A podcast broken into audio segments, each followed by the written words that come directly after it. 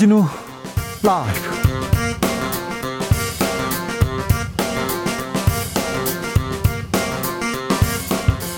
2021년 10월 1일 금요일입니다. 안녕하십니까. 주진우입니다. 국회의 꽃 국정감사 그 대장정이 시작됐습니다. 대선 앞둔 국감입니다. 시작부터 불꽃이 띕니다. 그런데 가장 큰 화두는 대장동과 고발 사주입니다. 고발 사주 의혹을 두고 여권은 윤석열 검찰의 총선 개입이다. 야권은 박지원 국정원의 대선 개입이다. 이렇게 주장하고 있습니다. 대장동을 두고는 국민의힘 게이트다. 저쪽에서는 이재명 게이트다 맞서고 있는데요. 이재명 후보, 윤석열 후보 캠프 입장 들어보겠습니다. 대장동과 고발 사주 의혹에도 이재명, 윤석열 후보의 지지율 견고합니다. 이 결과 어찌 봐야 할까요? 더불어민주당 경선은 막바지를 향합니다. 오늘 제주를 시작으로 부울경 찍고 인천 찍고 2차 슈퍼위크 과연 이재명 후보 이 기세대로 과반 이어갈 수 있을까요? 국민의힘은 한 주 뒤 4명으로 압축되는데요. 윤석열, 홍준표 그리고 두 명은 누굴까요? 과연 누가 후보가 될까요? 정치연구소에서 미리 정리해 보겠습니다. 코로나와 함께 단계적 일상 회복으로 가는 길 방역도 잡고 민생도 잡는 방법 착착 진행되고 있습니다. 현 거리두기는 2주 더 연장됐는데요. 코로나로 피해를 입은 소상공인들에게는 이달 말 손실보상금 지급하기로 했습니다. 백신 접종 완료자 오늘부로 50%를 넘었다고 하는데요. 백신 인센티브도 늘어납니다. 코로나 소식 주스에서 정리해 보겠습니다. 나비처럼 날아 벌처럼 쏜다. 여기는 주진우 라이브입니다.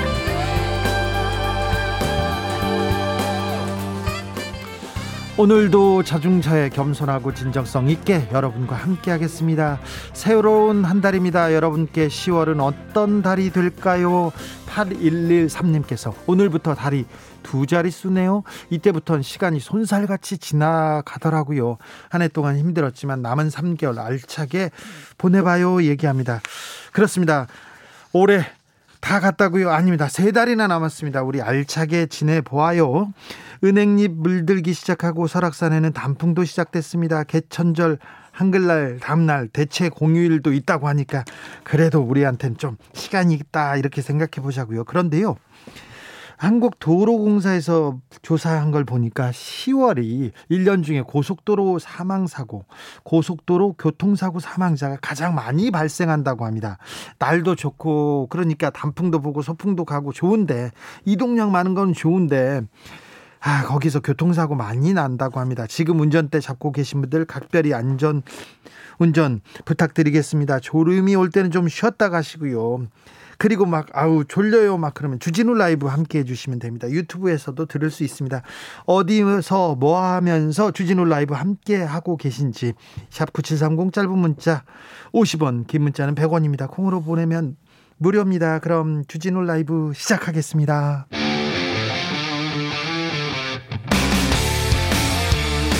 탐사보도 외길 인생 20년 주 기자가 제일 싫어하는 것은?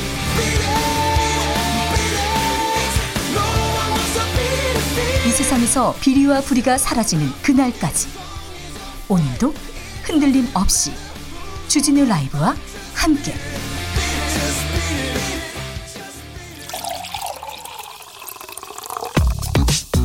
진짜 중요한 뉴스만 쭉 뽑아냈습니다. 줄 라이브가 뽑은 오늘의 뉴스 주스. 정상근 기자 어서 오세요. 안녕하십니까. 코로나 상황 어떻게 됐습니까? 네, 오늘 코로나19 신규 확진자 수는 2,486명이 나왔습니다. 어제보다 77명 줄어들었습니다만 어, 역시 금요일 발표 확진자 기준으로는 최다 확진자입니다. 예. 8일 연속 요일별 최다 확진자 기록을 갈아치우고 있습니다. 폭발적으로 증가하진 않지만 아직 많이 나오고 있습니다. 네, 그런데 이 와중에 최근 인천의 한 무인도에서 일부 외국인들이 방역 수칙을 어기고 집단 파티를 한 사실이 알려져 논란이 되고 있습니다. 이 상황에서 파티를요? 네, 인천 옹진군 사승봉도에 70여 명이 모여서 마스크도 쓰지 않고 파티를 벌였다라고 하는데 어, 추석 연휴쯤이었던 것으로 추정되고 있고요. 어, 그런데 이즈음 옹진군 여객선에서 집단 감염이 확산이 됐었습니다. 아이고. 아, 밀폐된 배 안에서 바이러스가 번져서 인근 섬 주민들까지 어, 지금까지 누적 확진자가 100여 명에 이릅니다. 이 파티 참석자들이 여기에 접촉했을 가능성 혹은 이들로부터 전염됐을 가능성이 제기되고 있습니다. 아유 참 이게 민폐인데요. 이게 남들한테 얼마나 큰 피해를 줬는지 아, 안타깝습니다. 사회적 거리두기 방침은 연장됐습니다. 네, 다음 주 월요일부터 적용할 사회적 거리두기 조정안을 오늘 확정해서 발표가 됐습니다. 어, 정부는 현행 거리두기, 그러니까 수도권 4단계, 비수도권 3단계, 어, 그리고 사적 모임 인원 제한을 오는 17일까지 2주 연장에 적용하기로 했습니다. 어, 이에 따라 4단계 지역에서는 접종 완료자를 포함해서 최대 6명까지 모일 수 있고 네. 3단계는 최대 8명까지 모일 수가 있습니다. 네. 어, 그래도 달라지는 것들이 몇 가지 있는데요. 일단 결혼식이 있습니다. 아, 결혼식은 앞으로 이 접종 완료자 50명 이상을 포함하면 99명까지 식사를 제공할 수 있습니다. 어, 식사를 제공하지 않는다면 이 접종 완료자 100명 이상을 포함해 이 199명까지 모일 수가 있습니다. 어, 돌잔치도 기존 3단계에서는 최대 16명, 이 4단계는 사적 모임 인원 제한 범위 내에서 가능했는데 이 접종 완료자들로만 인원을 추가할 경우 어, 최대 49명까지 허용이 됩니다. 어, 실외 스포츠 영업 시설도 접종 완료자로만 인원을 인원을 추가할 경우 어, 경기 구성 인원의 1.5배까지 허용이 됩니다. 사회적 거리두기는 연장됐는데 접종한 사람, 접종 완료자한테는 인센티브를 들어주고 있습니다. 그 점 좀 생각하셔야 됩니다. 얼른 맞아야 아, 각종 인센티브 누릴 수 있습니다. 모일 수도 있고요. 일단 백신 맞아야 됩니다. 대장동 소식 이어갑니다. 오늘 검찰에 검찰에 출석하기로 돼 있던 유동규 씨는 체포됐네요. 네, 어, 검찰이 대장동 개발 사업과 관련된 핵심 인물 중 하나인 유동규 전 성남 도시개발공사 기획본부장을 오늘 오전에 체포했습니다. 네. 어, 유동규 씨는 검찰 소환 요구에 응하지 않다가 오늘 검찰에 출석하겠다 이렇게 기자들 앞에서 공언을 했는데 어, 그런데 오늘 새벽에 급성 복통으로 소하면서 병원 응급실로 갔습니다. 어, 이에 수사팀은 유동규 씨가 건강 이상을 명분으로 소환에 응하지 않을 우려가 있다고 보고 어, 즉시 신병을 확보했습니다. 이분 압수수색 당시에 휴대 휴대전화 버리신 분이죠? 네, 어제 이 언론인들과 만나서 자신의 입장을 전, 어, 자신의 입장을 전하기도 했는데 어, 자신이 휴대전화를 던진 것은 그만한 이유가 있다라고만 주장을 했습니다. 네.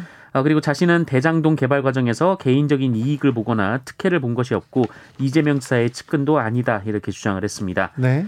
한편 이재명 후보 측은 유동규 씨가 불미스럽고 부정한 이 법에 어긋나는 행위를 했다면 이재명 후보에게도 관리 책임이 있다라고 밝힌 바 있는데요. 네. 어, 이에 대해 박주민 총괄본부장은 이 시장으로서 부하 직원에 대한 관리 부족에 대해서 어, 유감을 표명하겠다는 취지라고 설명했습니다. 예. 상도수호 국민의힘 내부에서는 곽상도원을 두고 큰 논란이 벌어지고 있습니다. 네, 이 곽상도 의원 의원직 제명을 두고 국민의힘 내부에서 충돌이 벌어지고 있습니다. 예. 어젯밤 이준석 대표가 긴급 최고위원을 소집하면서 갈등이 드러났는데요. 어, 이날 회의에서 곽상도 의원의 제명을 논의하는 자리가 될 것이다라는 게 알려지자 어, 조수진 최고위원이 이에 불참하면서 이 탈당한 분을 의원직 제명할 수 있느냐 이렇게 반발을 했습니다. 어, 그러자 이준석 대표는 어제 이 대장동 TF 관련 논의 사항 때문에 회의를 한 것이지 이 곽상도 의원 제명을 논의한 게 아니다라며 이 조수진 최고위원이 오해를 한 것 같다라고 말했습니다만 네. 어, 이후에 조수진 최고위원이 이준석 대표에게 문자 메시지를 보냈고 어, 이준석 대표가 폭발한 것으로 전해지고 있습니다. 어떤 문자를 보낸 거죠? 네, 곽상도 의원 아들 퇴직금이 범죄냐? 이 곽상도 의원 아들이 어, 곽상도 의원이 어, 뇌물을 받은 정황이 있느냐? 이렇게 조수진 의원이 어, 이준석 대표에게 따지는 내용이었다고 합니다. 이준석 대표가 이를 SNS에 공개하면서 당신 하고 싶은 대로 하라. 당신 문자 그대로 들고 국민과 당원을 설득해 보라. 나는 못한다라고 주장했습니다. 네. 어, 어쨌든 곽상도 의원에 대한 제명안은 발의됐습니다. 네, 더불어민주당과 열린민주당 의원 51명이 곽상도 의원에 대한 징계안 그리고 제명 촉구안을 발의했습니다. 아, 이들은 국민의힘 소속 의원들에게도 참여를 제안했다라고 했지만 아직 참여한 의원은 없는 것으로 전해지고 있습니다. 어, 지금 국민의힘 내부에선 일부 초선 의원들이 곽상도 의원의 사퇴를 요구하고 있지만 예? 이 언론의 입장을 밝히고 있는 익명의 중진 의원들은 어, 굳이 탈당까지 한 사람을 제명해야 하느냐라는 입장이 나오고 있습니다. 어, 이런 상황에서 이 관련 논란을 미리 알고 있었던 것으로 전해지는 김기영 원내대표는 어, 의견을 수렴하겠다라고 말을 아끼고 있습니다. 네, 곽상도 의원은 아무튼 뭐 의원직을 내놓을 생각이 없다고 합니다. 고발 사주 의혹을 폭로한 조성은 씨 공익 신고자로 인정됐네요. 네, 국민권익위원회는 이른바 고발사주 의혹 등을 제기한 조성은 씨가 공익신고자에 해당한다라고 인정했습니다. 예. 이 조성은 씨는 지난달 13일 권익위에 고발사주 의혹을 신고했, 신고했고요. 어, 그리고 불이익 금지 및 불이익 조치 금지 및 책임 감면 등의 신고자 보호 조치도 신청했습니다. 아, 이에 권익위가 요건을 검토한 결과 요건을 갖췄다고 판단을 했습니다. 어, 이에 따라 권익위는 조성은 씨 신변 보호에 대해서도 필요성이 인정된다고 판단하고 관할 경찰관서에 관련 조치를 요청했습니다. 어, 이에 따라 조성은 씨는 일정 기간 경찰의 신변 경호를 받거나 참고인 증인으로 출석 귀가 시 경찰과 동행할 수 있습니다. 어, 또 주거지에 대한 주기적 순찰 등 기타 신변 안전에 필요한 조치를 받을 수가 있게 됩니다. 네. 장재원 국민의힘 의원 아들이 있습니다. 아들이 좀 문제가 됐죠.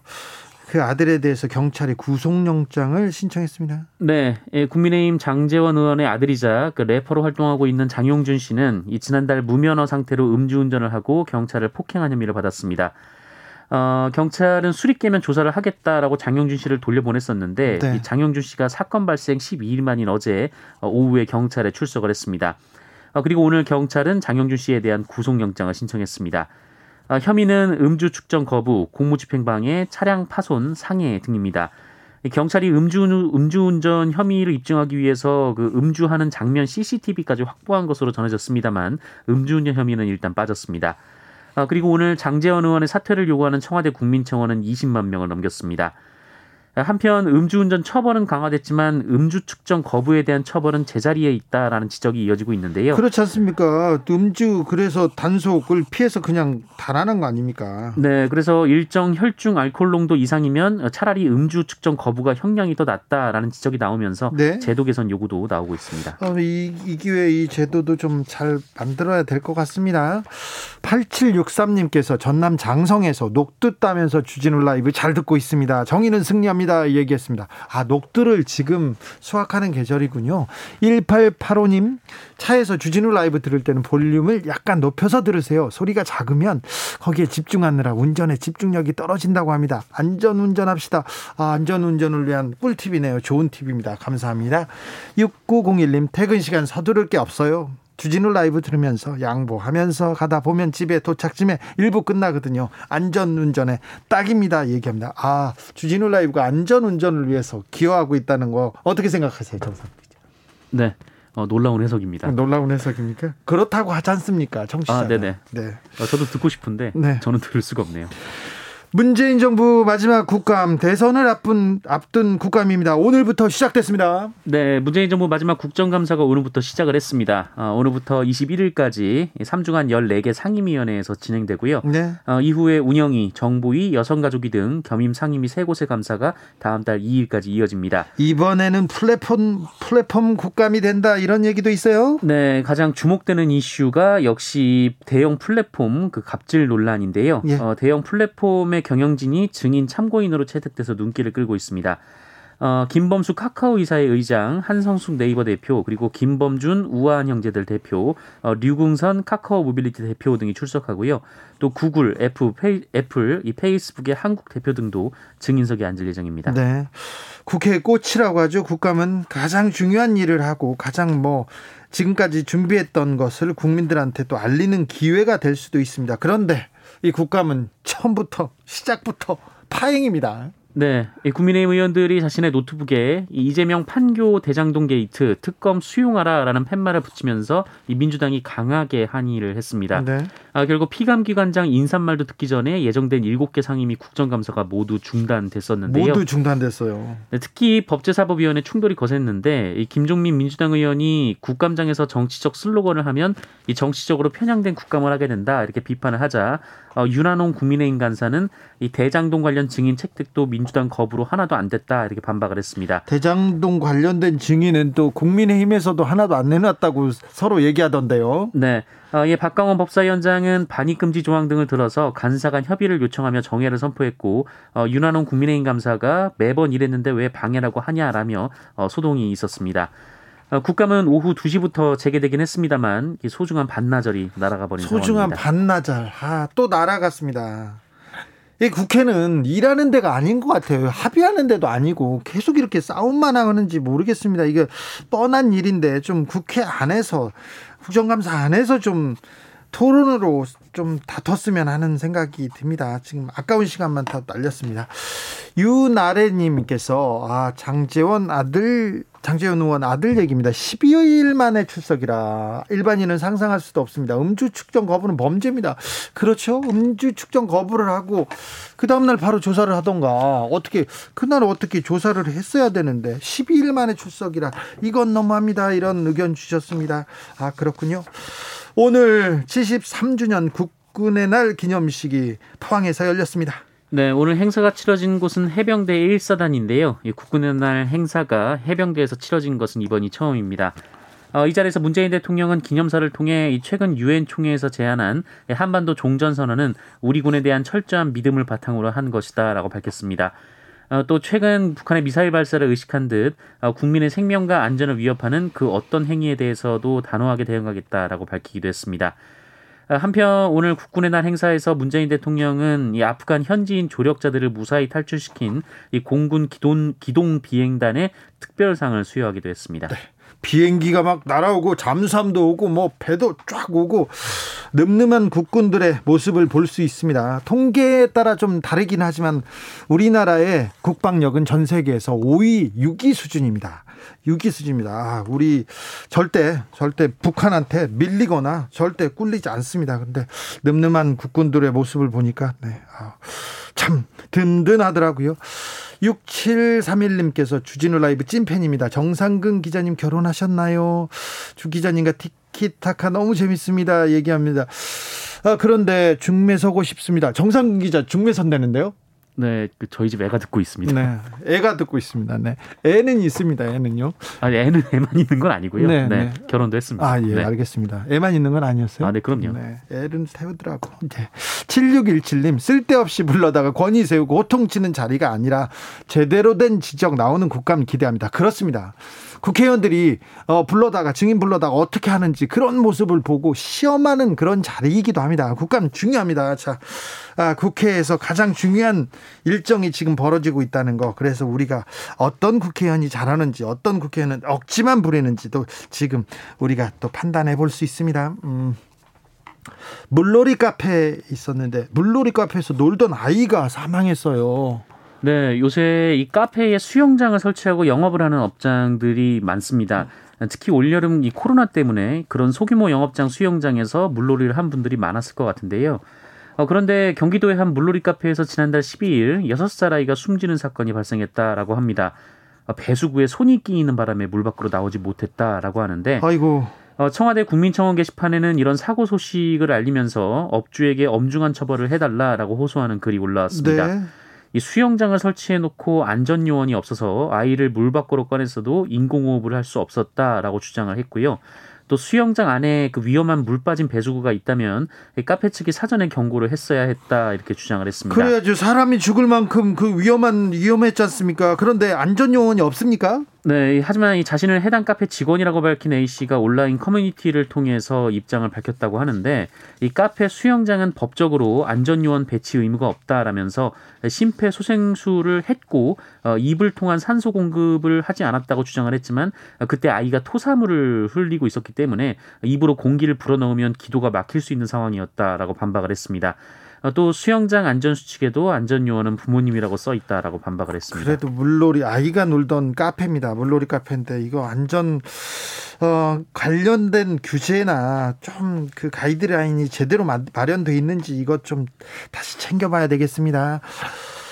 음, 3041님께서 장재원 의원 아들 어떻게 살아왔길래 그 무서운 경찰 아저씨들에게 폭행을 가합니까? 진짜 용감하네요. 용감하다고 볼 수도 없죠. 우리 아들도 용감하게 키우고 싶은데 아빠가 국회의원이 아니라 그렇게 그냥 착하게 키우겠습니다. 건강하게만 자라다오. 예, 건강하고 착하게 크는 게 맞죠. 명수기님께서 칼질하면서 듣습니다. 정치인들 언제 정신 차릴까요? 아, 그래도 칼을 쓰시면 안 됩니다. 네, 그, 그 칼을 쓰시면 안 됩니다. 현대 중공 중 공업에서 또 산재 사고가 발생해서 우리가 몇 번째 전합니까? 현대중공업. 네, 어, 국내 대표적인 중대재해 사업장이라는 오명을 안고 있는데요. 어, 현대중공업에서 또 한 명의 노동자가 작업 중에 숨졌습니다. 어제 오후 2시 50분에 벌어진 일이었다고 하는데요. 어, 현대중공업 하청업체 소속의 60대 노동자가 포크레인 뒷바퀴에 치였습니다. 또 하청업체 노동자입니다. 네, 이 노동자는 휴식 시간이 되자 배를 만드는 도크에서 나왔는데 이 선박 닷줄을 고정하는 작업을 하던 굴착기에 치여 사고를 당했습니다. 어, 산해 구조대가 출동을 했지만 그 자리에서 숨졌다고 하고요. 어, 당시 굴착기 운행을 돕는 신호수가 없었다라고 합니다. 어, 현대중공업 측 노조 측은 결코 일어나선 안 될 사망 사고가 또 발생했다면서 이 작업 환경 개선 방안을 회사에 요구할 계획이다라고 밝혔습니다. 어, 특히 올 들어 현대중공업에서는 무려 다섯 번의 중대재해 사고가 발생을 했는데요.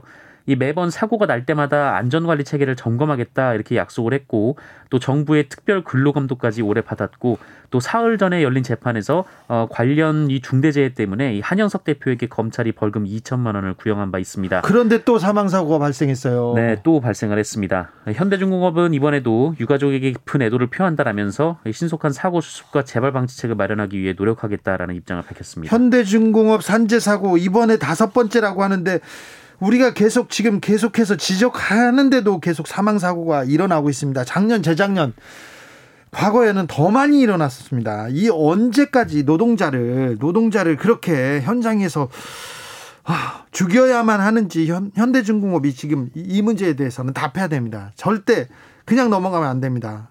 이런 사람들 책임 물어야 됩니다.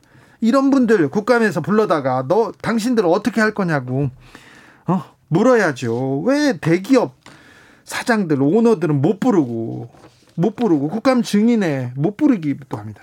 참. 국감에서 이런 좀 논의가 있었으면 합니다. 신사역에서 흉기 난동을 벌인 여성이 있습니다. 네, 서울 지하철 3호선 신사역에서 흉기를 휘둘러 행인을 위협한 30대 여성이 어제 현행범으로 체포됐습니다. 어, 신사역 1번 출구 근처에서 모르는 행인 여럿을 향해서 흉기를 휘두르며 협박했다라고 하는데요. 어, 다행히 흉기에 찔린 사람은 없는 것으로 파악이 됐습니다. 왜 그랬답니까? 네, 이유는 전해지지 않고 있는데요. 어르신들을 향해 다짜고짜 욕을 했고, 뭐, 비켜라, 뭐, 죽이겠다, 뭐, 이런 소리를 치면서 흉기를 휘둘렀다고 합니다.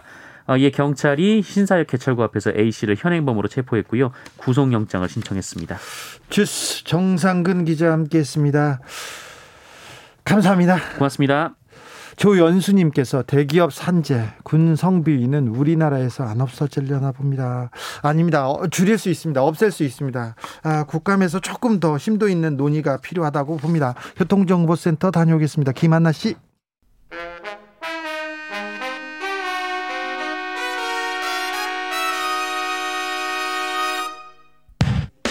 주진우 라이브 돌발 퀴즈. 오늘의 돌발 퀴즈는 객관식입니다. 문제를 잘 듣고 보기와 정답을 정확히 적어 보내주세요. 문재인 정부의 마지막 이것이 오늘부터 3주 일정으로 열립니다. 내년 대선을 5개월 앞두고 열리는 이번 이것은 대장동과 고발 사주 의혹으로 어느 때보다 치열한 공방이 오갈 것으로 보이는데요.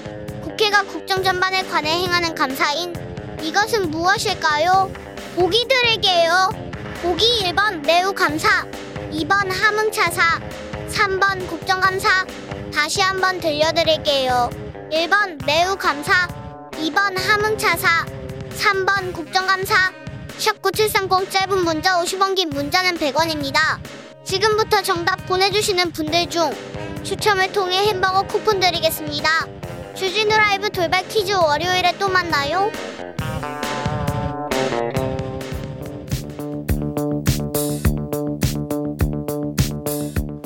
대한민국 정치의 새로운 100년을 준비한다. 21세기형 국회 싱크탱크 정치연구소.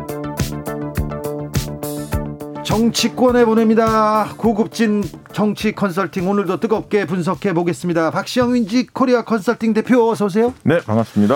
그리고 이택수 리얼미터 대표 어서 오십시오. 네, 안녕하세요. 오랜만에 오셨습니다. 네. 택수 형. 네. 자, 여론조사의 계절입니다. 정치의 계절이에요. 막 여론조사는 쏟아지는데 조사 결과가 어디에서는 이재명 이긴다, 어디에서는 윤석열 이긴다, 어디에서는 홍준표가 이긴다, 어디에서는 윤석열 이긴다. 이거 여론조사 믿을만 합니까? 음, 믿을만한 여론조사가 있고 네. 좀못 믿을만한 여론조사도 있고 그런 것 같습니다. 이택수는 믿을만한데 여론조사는 믿을만하지 않다 이런 사람도 있어요. 아 여론조사 리얼미터는 믿을만합니다. 그렇습니까? 아, 윈지 코리아도 믿을만합니다. 그렇습니까? 네. 네. 진짜요? 그 객관적 데이터를 잠시 후 제가 지난 대선과 지난 4.7 재보궐선거 증거를 아, 갖고 왔습니다. 그 먼저. 얘기하세요. 먼저 하시죠. 예. 그럴까요?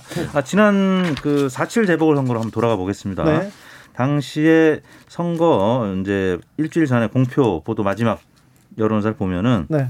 서울시장 선거였는데 네. 오세훈 57.5, 박영선 39.18로 어, 선거가 끝났습니다. 네. 18.3% 포인트 격차로 네. 큰 격차로 끝났죠. 네. 어, 직전에 발표된 윈지코리아 어, 어, ARS 조사 3월 30일에서 31일 이틀간 아시아 경제 의뢰로 조사한 건데 당시에 오세훈 55, 박영선 35.8, 둘 간 격차가 19.2% 포인트. 박시영 대표도 그때 뭐 큰 표 차이로 벌어져 있다고 계속 얘기했어요.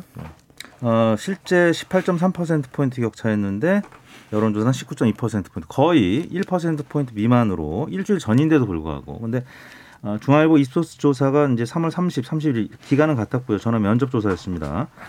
어, 후보 간 격차가 14.7% 포인트, 그러니까 실제보다 한 4% 포인트 가깝게 차이가 좀 났다는 거죠. 오세훈 후보가 이제 야권 후보니까 오세훈 후보의 지지율이 한 5% 포인트 감춰져 있었습니다. 그만큼 부동층이 많았고 지난 대선 같은 경우도 한 달 전 여론조사나 뭐 일주일 전 여론조사나 ARS나 전화 면접 비교해 보면은 당시에 문재인 후보는 이미 ARS 조사에서 40%를 넘었어요. 41.1%를 득표했잖아요. 네. 근데 어, 전화 면접 조사는 당시 야권 후보였던 문재인 후보가 40% 넘는 여론조사 하나도 없었습니다. 그래요. 항상 전화 면접 조사에서는 야권 후보가 한 5% 포인트는 무조건 감춰져 있다. 아, 전화 면접 조사는 5% 야권에 최소. 플- 네, 플러스를 줘야 된다. 이렇게 네, 그렇습니다. 네, 그거는 뭐 일리는 해석입니다. 실증적으로 저희도 예전에 그 휴대폰 가상번호 안심번호로 ARS 조사 전화 면접 조사를 동시에 그 휴대폰 가상번호를 가지고 조사를 해봤는데 네. 민주당 후보 지지율은 똑같은데 야당 후보 국민의힘 쪽의 후보가 전화 면접 조사에서 좀 덜 나오는 자, 전화 면접 떼고 자, 그러면은 지금은 지금 땅 선거를 치른다면 누가 유리합니까? 어, 지금은 유불리를 따지기가 어려운 것이 지금 여당 후보들의 합, 야당 후보들의 합을 다 합치면 네. 거의 동률이에요. 아, 지금요? 네. 그리고 어, 윤석열 후보와 이재명 후보가 지금 자동응답 방식에서는 사실상 오차 범위 내에서 양강구도를 형성하고 있습니다. 이 대장동 논란이라든지 네. 또 고발 사주 논란이 오히려 이 양강 어, 구도, 이 양 후보의 지지율을 공고화시키고 있어요. 그러니까요. 지금 대장동 고발사주 의혹으로 지금 의혹을 사고 있는데도 이재명 윤석열 후보의 지지율은 견고합니다. 왜냐하면 이게 진영 논리가 가동될 수밖에 없거든요. 선거 네. 국면에는 특히 또 대장동 이슈도 보는 관점에 따라서 전혀 다른 사실들이 있지 않습니까? 이제 그 이재명 지사 쪽 같은 어, 지사 쪽 같은 경우도 유, 유동규 그 분이 오늘 이제 그 영장이 발부됐지 않습니까? 이런 악재도 있지만 또 곽상도 50억부터 시작해서 국민의힘 쪽의 원유철 의원이라든가 여러 또 어, 악재들이 많이 있거든요. 그러니까 네. 이제 보, 보고자 하는 분들은 유권자는 어 자기가 지지하는 진영의 논리 그 세력의 논리를 받아들일 수밖에 없는 선거 국면은 되게 그렇게 가거든요. 그- 그렇기 때문에 윤석열 지키기가 고발 사주 의혹 때 나타난 거고 지금 이제 대장동 이슈는 오히려 여권 쪽 지지자들은 이재명 지키기 이런 흐름이 나타나고 있다고 공격을. 받으면 오히려 지지층이 결집한다고도 볼 수 있는데요. 지금 양자 대결 여론조사 계속 나오고 있지 않습니까? 네. 어, 지금 어떤 흐름으로 어떤 보면 흐름이 있습니까? 전화조사에서는 윤석열 후보가 양자 대결에서 계속 한 10% 내에서 계속 밀리고 있거든요. 이재명 후보에 비해서. 아 그래요? 대체적으로 보면 전화면접 조사에서 이재명 후보가 어, 양자 대결 좀 많이 앞서는 편이고요. 예. ARS 조사는 윤석열 후보가 앞서는 조사들이 제법 있습니다. 그러나 격차가 그렇게 큰 조사도 있지만 굉장히 근소한 차이로 붙어 있는 조사도 있습니다. ARS. 그래서 저는 ARS 대선은 투표율이 한 70%대로 예상이 되기 때문에 어 되게 이제 정치 고관여층뿐만 아니라 중간여층까지도 어, 폭넓게 참여하는 것을 봤을 때 ARS 조사하고 전화면접 조사가 나중에는 거의 약간 수렴될 거라 보고 지금에서는 둘의 평균 정도 를 보는 게 자 평, 평균적으로 봐서 누가 지금, 지금 평균적으로? 보면 조금 이재명 지사가 앞서 있다 이렇게 봐야죠. 자 그러면 윤석열 후보, 홍준표 후보 야권에서는 어떻습니까? 야권도 역시 홍준표 후보 같은 경우는 전화 면접 조사에 지금 강한 편이고요. 예. 윤석열 후보는 자동응답 방식에서 강한 편입니다. 네, 그렇습니다. 왜냐하면 홍준표 후보가 지금 민주당 지지층이라든지 진보층 그리고 중도층에서도 중도 진보층에서 더 많은 중도층이 있습니다. 홍준표, 젊은 사람도 홍준표 이거는 건 이제 있죠. 무슨 얘기냐면 어, 샤이한 음, 야권 표심이 에, 윤석열 후보보다는 홍준표 후보를 더 지지하고 있고 지금 여러 차례 여론조사에서 결과 나타났지만 윤석열 후보가 비호감도가 가장 높습니다. 네. 어, 그것도 여론조사 방식에 따라 좀 다르겠지만 아무튼 좀 비호감도가 높은 후보일수록 전화 면접 조사에서 응- 응답하는 것이 좀 어렵죠. 지지한다고 응답하는 것이. 비호감도하고 비만하고 관계는 없죠. 아, 그거 관계 없지. 비만하고 어, 우리- 비만? 어, 우리보다 더 뚱뚱한 배종찬 본부장 우리 다 저기 좋아합니다. 비만이지만 우리 호감 아. 갖고 있습니다. 자, 그런데- 그러니까 그 얘기예요. 지금 홍준표 후보가 최근에 과거에는 어, 국민의힘 지지층만을 보면 그래도 윤석열 후보가 큰 폭으로 앞서 있었어요. 예, 예. 홍준표 후보에 비해서. 그런데 이제 국민의힘 지지층 내에서도 한 자릿수로 좁혀지는 조사들이 나오고 있어서 윤석열 후보 측은 긴장할 수밖에 없는 거죠. 자 윤석열 후보가 앞서가고 홍준표 후보가 치고 올라갔습니다. 치고 올라가다 주춤한 게 아니고 지금도 홍준표 후보가 지금 치고 올라가고 있습니까? 음, 치고 올라가다가 잠깐 조국수 홍 때문에 주춤했다가 다시 예, 추격하고 있는 양상이고요. 그래요. 그러니까 ARS 조사에서는 약간 홍준표 후보가 조금 빠졌고 그래서 윤석열 후보가 좀 격차가 조금 더 벌어지는데 전화 면접 조사에서는 오히려 홍준표 후보의 지지가 더 단단해지는 그런 느낌입니다. 그리고 유무선 비율에 따라서도 다릅니다. 어제 같은 날인데 어, 공교롭게 어, TK에서 홍준표 후보가 뭐 역전했다 혹은 뭐 지금 추격하고 있다 이런 기사가 있었는가 하면 또 한편으로는 윤석열 후보한테 지금 뭐 어, 따라가지 못하는 홍준표 후보 왜 이러나 이런 기사가 있었어요. 같은 예. 날 기사인데 근데 보니까 어, 홍준표 후보가 좀 밀리는 기사는 유선 전화 반영 비율 30%가 있었던 조사였고 음. 무선 100%로 하면 또 홍준표 후보가 이기는 조사 결과도 무선으로 있었습니다. 하면 홍준표 후보가 이겨요. 그러니까 무선이 진보층이 잘 잡히잖아요. 네, 그러니까 중도층도 좀잘 네, 잡고. 그러다 보니까 조사를 어떻게 하느냐에 따라서 그러니까 네. 결국 팽팽하다는 얘기입니다. 박시영 대표는 홍준표 후보가 결국 윤석열 후보를 따라잡을 거라고 이렇게 예측했는데 그 예측은 아직도 유효합니까? 아직은 유효한데 치- 어, 굉장히 박빙이 될 거라고 보고요. 51대 49로 얘기했습니다만 왜냐하면 가랑비에 옷 젖기 마련입니다. 그러니까 여러 어, 악재들 말실수라든가 여러 뭐 철학의 빈곤 이런 부분들이 지적을 많이 받고 있는데 계속 그런 것들이 누적되고 있기 때문에 어, 보수층들이 볼 때 좀 불안감을 좀 느끼고 있거든요. 이택수 대표는요? 음, 지금 8명에서 4명으로 줄이는 것까지는 여론사가 70%인데 네. 이제 4명에서 이제 본선 최종 후보를 뽑는 거는 어, 여론사 50, 당심 50이거든요. 이 당심에서는 윤석열 후보가 지금 많이 앞서고 있기 때문에 그래서 예측이 어려운 겁니다. 그냥 어, 여론조사로 하면 홍준표 후보가 아마 역전할 가능성이 다들 높다고 할 겁니다. 근데 당심이 어떻게 움직여요? 근데 최근 들어서는 민심에 또 당심이 따라가기 때문에 민심은 홍준표가 앞서고 당심은 윤석열이 앞섭니까? 지금? 그렇습니다. 네, 지금 자 그러면 윤석열과 홍준표는 박빙이 될 것이다. 근데 빅4로 4명으로 추려집니다. 일주일 후에. 네. 네명 안에는 누가 듭니까? 유승민은 유승민 3등은 뭐 확실해 보이고요. 유승민 3등 그럼 4등이 남, 문제죠. 나머지 한 자리인데 그 자리에 안상수 들어갑니까? 아, 안상수 전 시장 허경영과 후보, 연대. 후보, 예, 후- 어, 쉽지는 않을 쉽지 것 않습니다. 그러면 그 자리에 황교안 전 대표 들어갑니까? 어, 황교안 후보가 뭐 강력한 후보라고 하태경 후보가 오늘 어디 방송에 얘기한 것 같은데 네. 어, 뭐 당심이 거기 50%나 되기 때문에 근데 저는 아니 2차는 30% 반영됩니다. 자 그래서 그러니까 한, 사, 아, 4등까지 한 자리는 누구예요? 여, 저는 여기는 뭐 다른 방송에서 원희룡 후보 아니면 최재형 후보가 아니겠냐 이렇게 얘기를 했는데 네. 아직까지 저는 는 있습니다. 어, 황교안 후보를 좀 주목, 주목을 하고 있고요. 4위로. 예, 최재형, 원희룡, 황교안 세 분이 각전을 벌일 것 같아요. 왜냐하면 하태경 후보는 민심은 양호한데 당심에서 좀 밀리는 것 같고요. 아, 네. 근데 이제 이게 그때도 얘기했지만 전화 면접 조사 방식으로 합니다. 예. 근데 최재형 후보는 전화 면접 조사보다는 ARS 쪽에 핵심 지지층에서는 좀 호감이 높은데 전화 면접 조사에서는 새 후보가 거의 박빙이거든요. 네. 네. 예, 그리고 최근에 보면 황교안 후보가 조금 올라오는 느낌은 있습니다. 아 분명히. 있어요? 예, 있습니다. 네, 황교안 후보의 선전이 지금 어, 펼쳐지고 있군요. 대장동 이슈에는 아, 윤석열 이름이 먼저 나왔어요. 윤석열 아버지의 어, 집을 김만배 씨의 누나가 샀으니까 윤석열 그리고 이재명 모두 걸려 있습니다. 그- 이 사안은 그 무슨 아직 소환 조사 됐다는 말은 못 들어봤는데 네네. 그 김만배 그 대주주의 그 누나요. 누나 네. 김명옥 씨인가요 네. 이름이 그분의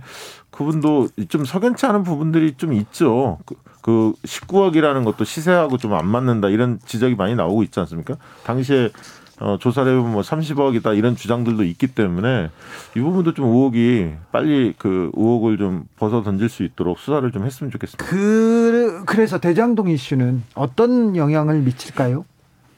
그 현재까지는 대장동 이슈로 가장 큰 타격을 받은 사람은 곽상도 의원이고요. 네, 곽상도 의원은 좀 예. 대선에는 안 나왔잖아요. 그 이유는 50억이라고 하고 명확한 돈이 있지 예, 않습니까? 돈과 그 네. 충격파가 컸기 때문인데 네. 지금 그에 버금가는 충격파가 있으려면 어 명확한 물증이 나와야 되고 네. 혹은 뭐 증언이 나와야 되는데 아직까지는 뭐 그런 것이 없기 때문에 이재명 후보 같은 경우는 한 며칠 충격이 있었다가 추석 지나고 나서 다 거의 회복을 하고 오히려 상승을 했거든요. 네.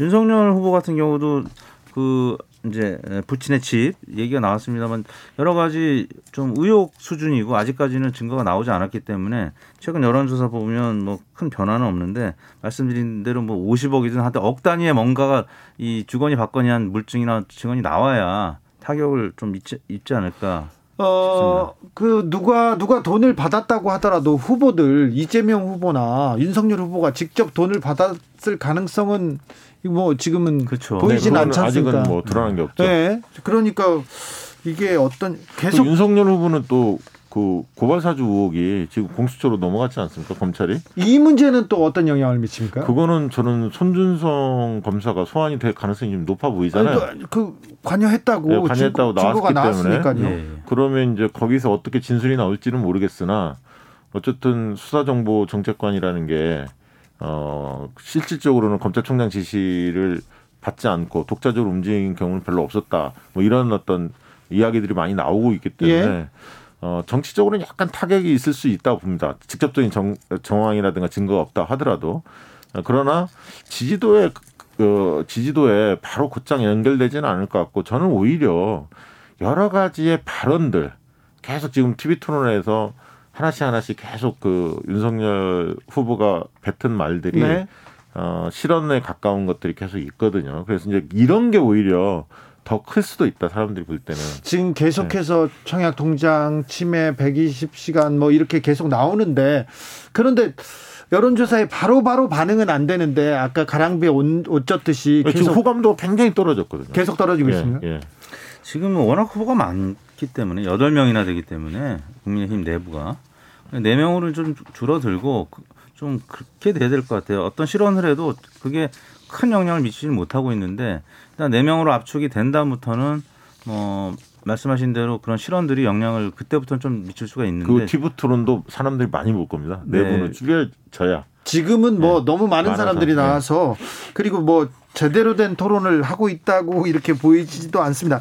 곽상도 의원 문제는 어떻게 될까요? 조수진 의원하고 이준석 대표가 한 방 탁 붙은 것 같아요. 그거는 지금 민주당에서 제명 처리에 네. 대한 어떤 뭐 그 서명들이 있고 막 이렇기 때문에 결국 국민의힘도 결국 동참하지 않겠습니까? 이 부분은 그리고 아들이 실제로 산재 관련해서 고용부에서도 어 실제 산재 현황 산재가 있었는지 그 회사한테 지금 답을 내놓는 걸 요구를 하고 있는데 만약에 회사가 그 화천대 쪽에서 제대로 그걸 답을 못하면 아마 조사 들어갈 가능성도 검토가 지금 되고 있거든요. 그리고 또 당장 뭐 검찰이나 경찰에서 수사할 가능성도 높고요. 그래서 저는 결국은 본인은 버티려고 하겠지만 어, 국민의힘 입장에서도 이걸 빨리 의원직 사퇴 처리하는 게 대선에 가는 길에서 좋거든요. 대선만 입장에서. 아니면 그냥 넘어갈 넘어가지만 거, 그, 넘어갔을 거예요. 그런데 지금 네. 곽상도 50억, 50억 원이 너무 커가지고 아니 이게 50억이 그냥 50억이면 그런가 보다 하는데 퇴직금이란 말을 하다 보니까 대리 대리가 퇴직금 이렇게 하니까 직장인들은 바로 와닿죠. 그게 네. 얼마나 말도 안 되는 얘기인지 그렇기 때문에 이게 각인 효과가 훨씬 세진 겁니다. 네. 예. 박시영 대표님, 네. 이택수 대표님, 네. 회사를 운영하고 있는데 대리들 퇴직금 얼마 정도 줍니까? 아, 그건 회사의 비밀이라. 그래도 아이고, 50억 그건 뭐 줍니까? 상식적으로 보통 회사들은 똑같죠. 한 월급에 고- 곱하기 근속연수 네. 되게 그렇게 되지 않습니까? 네. 0218님께서 대기업 산재를 막는 간단한 방법이 있습니다. 곽상도 아들 기준으로 보상급 지급하라 이렇게. 그렇죠. 맞는 말씀이네요. 맞는 말입니다. 네. 네. 새겨 듣겠습니다. 자, 이- 여권으로 가볼까요? 네. 여당은 지금 이제 제주를 들렸다가 부울경 그리고 인천 그리고 슈퍼이크도 또 남아 있습니다. 네. 자, 이번 주 일요일 날 민주당 2차 슈퍼이크가 있는데 이재명이 과반을 합니까? 과반은 무조건 할 것 같고요. 왜냐하면 지금 이제 김도관 후보도 지금 사퇴했는데 네. 지금 최근에 보면 어, 민주당 후보 적합도를 조사를 해보면 이재명 이낙연의 적합도 조사에서는 붙어요. 네. 국민의힘 지지층이 이낙연 후보 쪽으로 많이 옮겨갔습니다. 그래서 둘 간의 격차는 굉장히 근소하게 붙어 있는데 문제는 민주당 지지층을 보면 오히려 벌어지는 느낌이거든요. 과거에는 한 20%포인트 차이였다면 어떤 조사에서는 30% 넘는 차이도 나타나고 있거든요. 때문에 대개 이제 그 국민선거인단에 참여했던 분들이 대체적으로 민주당 지지층이 어, 대부분일 거라고 보여지기 때문에 저는 오히려 기존의 격차보다 더 벌어질 가능성이 크다 이렇게 보고 있습니다. 저도 이미 민주당 지지층에서는 어, 경선은 이재명 후보로 선출될 가능성이 매우 높다고 판단을 하고 후보를 지키기 위해서 지금 어, 워낙 국민의힘에서 이재명 후보에 대한 공격이 이 대장동 논란으로 집중되고 있기 때문에 예, 첫 번째는 뭐 원팀 이것도 유지해야 되겠지만 일단 이재명 후- 후보를 민주당 후보로서 어, 상처가 나지 않도록 예, 확, 확실하게 밀어주는 그런 분위기가 어, 생긴 것 같습니다. 그래서 추미애 후보가 조금 치고 올라가다 주춤한 게 여유가 있는 상황인데도 불구하고 이재명 후보를 더 지지하는 이런 상황이 계속 이어지고 있기 때문에 말씀하신 대로 김두관 후보가 또 어, 물러났고 네. 지지를 선언해서 아마 그 점유율은 더 늘어나겠죠. 그래서 제가 볼 때는 최근 들어서 여론조사에서 민주당 지지층에서의 지지율이 뭐 60%도 넘게 네. 나오고 있기 때문에 제가 볼 때는 뭐 과반을 훨씬 넘는 그런 수준이 계속 이어지지 않을까 싶습니다. 민주당 내에서 분위기가 좀 어떻습니까? 얼마 전에 서른 의원이 경선 불복 얘기하면서 어, 이재명 캠프와 대립하기도 했는데요. 근데 이거 진짜 그 무효표 처리 문제 가지고 계속 이제 이야기를 그 이, 이낙연 후보 측에서 당연히 이제 그 항의도 하고 그 다시 그 판단을 좀 해달라 이렇게 요구를 하는 것 같습니다. 근데 무효표 문제에 있어서는 당규에 명, 명확히 돼 있는 부분이 있거든요. 네. 사퇴했을 때 무효표를 처리하고 과거에 과거 대선 때도 민주당은 그걸 백분율 백분율로 사실 사퇴한 표를 무효표하고 나머지 후보를 백분율로 하다 보면 올라갔었거든요. 그게 과거에도 그래 왔기 때문에 그걸 바꿀 가능성 없고 오히려 지금 이제 53% 정도 이재명 후보가 득표를 하고 있는데 그 무효표 때문에 한 2% 정도의 득, 득을 본 겁니다. 그러니까 오히려 이런 논란이 없어지려면 이재명 지지층 같은 거 마- 말씀하신 대로 더 적극적으로 투표에 임해서 50%뭐 중후반대를 훌쩍 넘겨버리며 50% 중후반대를 기록하면 무효표 논란 자체가 별로 의미가 없어지거든요. 그렇게 갈 가능성도 있어 보입니다. 네. 지금 국감이 시작됐는데 특검을 거부하는 자가 범인이다. 이렇게 한쪽에서는 팻말을 들고 있고요. 다른 쪽에서는 돈 받은 자가 범인이다. 이렇게 얘기하는데 두 이이 편말 전쟁에서는 누가 또 어, 점수를 딸까요? 보고 싶은 대로 보는 것 같아요.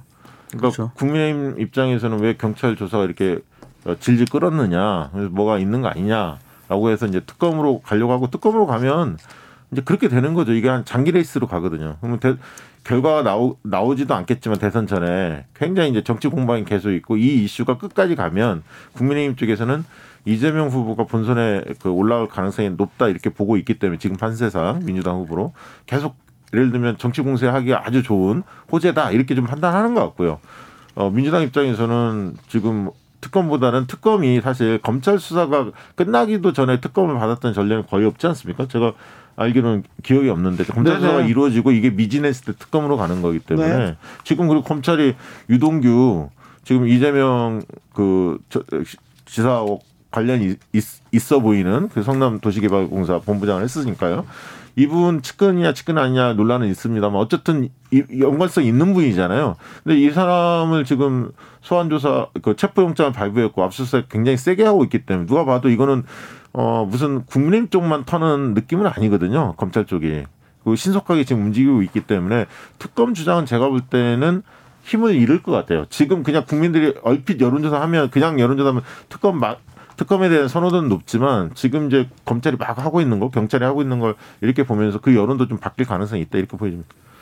국민의힘에서는 지금 검찰 공수처를 못 믿으니까 그러니까 결과가 또 국민의힘에 지금 더 불리한 정황들이 더 사실 많잖아요 근데 아직까지는. 지금은- 지금까지는- 앞으로도 많을 가능성도 있고 하니까 어 검찰 조사나 공수처 조사 결과가 불리하게 나올 가능성을 염두에 두고 어 인정 못하겠다 이걸 밑자락을 좀 깔아놓고 그럼 특검으로 가자 그래서 시간을 좀 길게 끌고 이 이 화천대유 논란이 국민의힘에도 불리하게 가- 작용할 가능성을 이미 감지하고 있는 것 같습니다. 그래서 그래요. 시간 끌기 작전이 사실 특검이 시간이 오래 걸리니까 일종의 침대 축구 어, 전략일 수도 있다고 이게 봅니다. 나중에 특검으로 만약에 검찰 수사를 지켜보고 좀 미진한 게 있으면 특검으로 가자고 할 거고 민주당은 또 고발 사주 의혹에 대해서 공수처나 이 조사가 미진할 경우 또 특검 얘기가 나올 겁니다.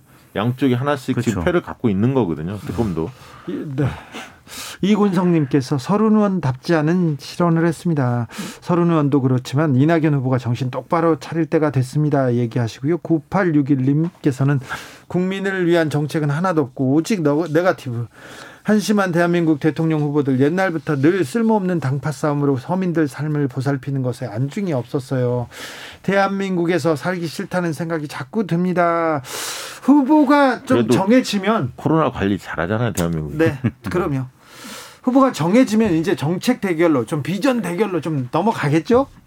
아, 이게 좀 길어지면 국민들도 좀 짜증 나고요. 뭔가 명확하게 밝혀진 다음에 이제 그 수사 결과를 지켜보자. 왜냐하면 수사를 하느냐 안 하냐 갖고 옥신각신 했지만 막상 수사 이루어지면 좀 지켜보자는 심리가 있거든. 그 사이에 사실 정책 비전 발표를 해야죠. 예를 들면 이재명 후보는 본선 후보 확정이 되면 이제 본선 캠페인을 정책이나 이제 국가 비전, 공약하고 네, 국가 비전, 비전 이런 걸 얘기하죠. 내놔야죠. 예. 당연히. 민주당 후보들이 워낙 뭐 국무총리 했던 분들 또 현직 도지사 뭐 이런 분들은 이미 행정을 어느 정도 잘하고 검증이 된 분들인데 그래서 사실 정책보다는 네거티브에 조금 더 초점이 맞춰졌고 국민의힘은 아직 준비가 안 된 후보들이 좀 몇 분 계시잖아요. 그래서 정책 어, 관련해서 아마 후보자를 이제 선택하는 기준이 더 강화될 겁니다. 그래서 TV 토론 앞으로 이제 네 명으로 압축이 되면 예, 정책과 관련해서 좀 실언들 정말 모르고 있는 부분들이 계속 드러나게 되면 그러면 이제 국민들이 판단하겠죠. 그리고 이게요.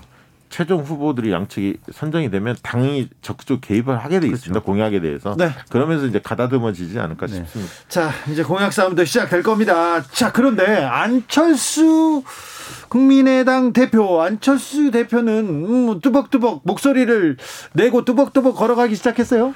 그렇습니다. 지금 이제 삼지대 시장이 네. 과거보다 협소해진 건 사실이지만 네.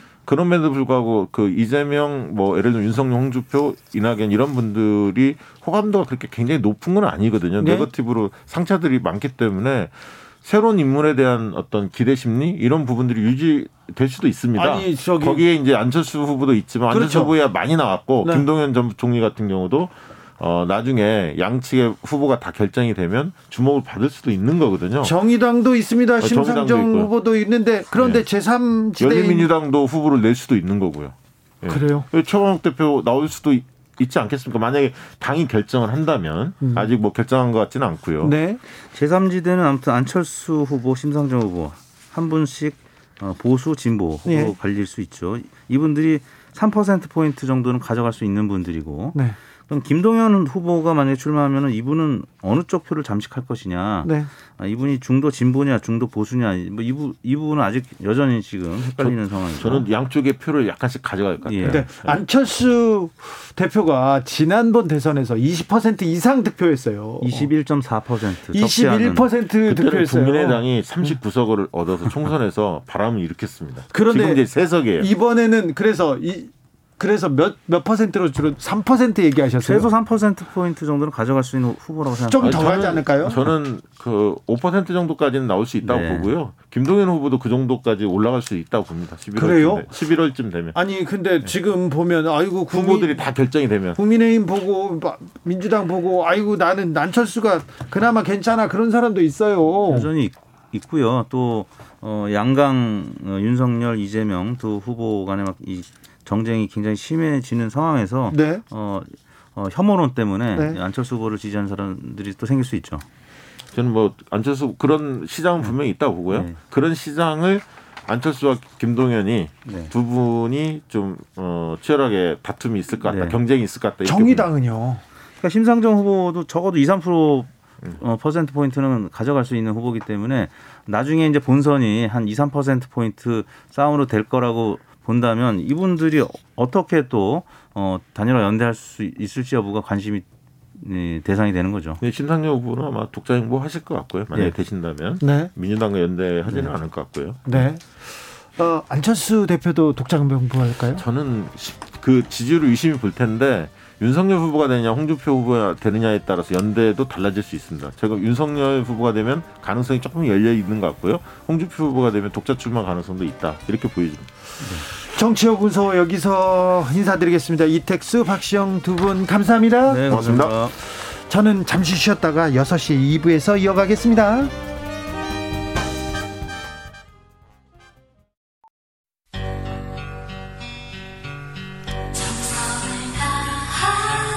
정성을 다하는 국민의 방송 KBS 주진우 라이브 그냥 그렇다고요. 주진우 라이브 2부 시작했습니다. 지역에 따라 2부부터 들어오신 분 있으시죠? 2부부터 주진우 라이브 만나시는 분 네, 어서 오십시오. 잘 오셨습니다. 못 들은 분들은요, 일부가 더 알차다는 얘기가 있어요. 그러니까 일부 방송은 유튜브에서 아, 주진우 라이브 검색하시면 7시 이후에 들을 수 있습니다. 7시까지 주진우 라이브 함께 하겠습니다. 라디오 정보센터 먼저 다녀오겠습니다. 정한나 씨.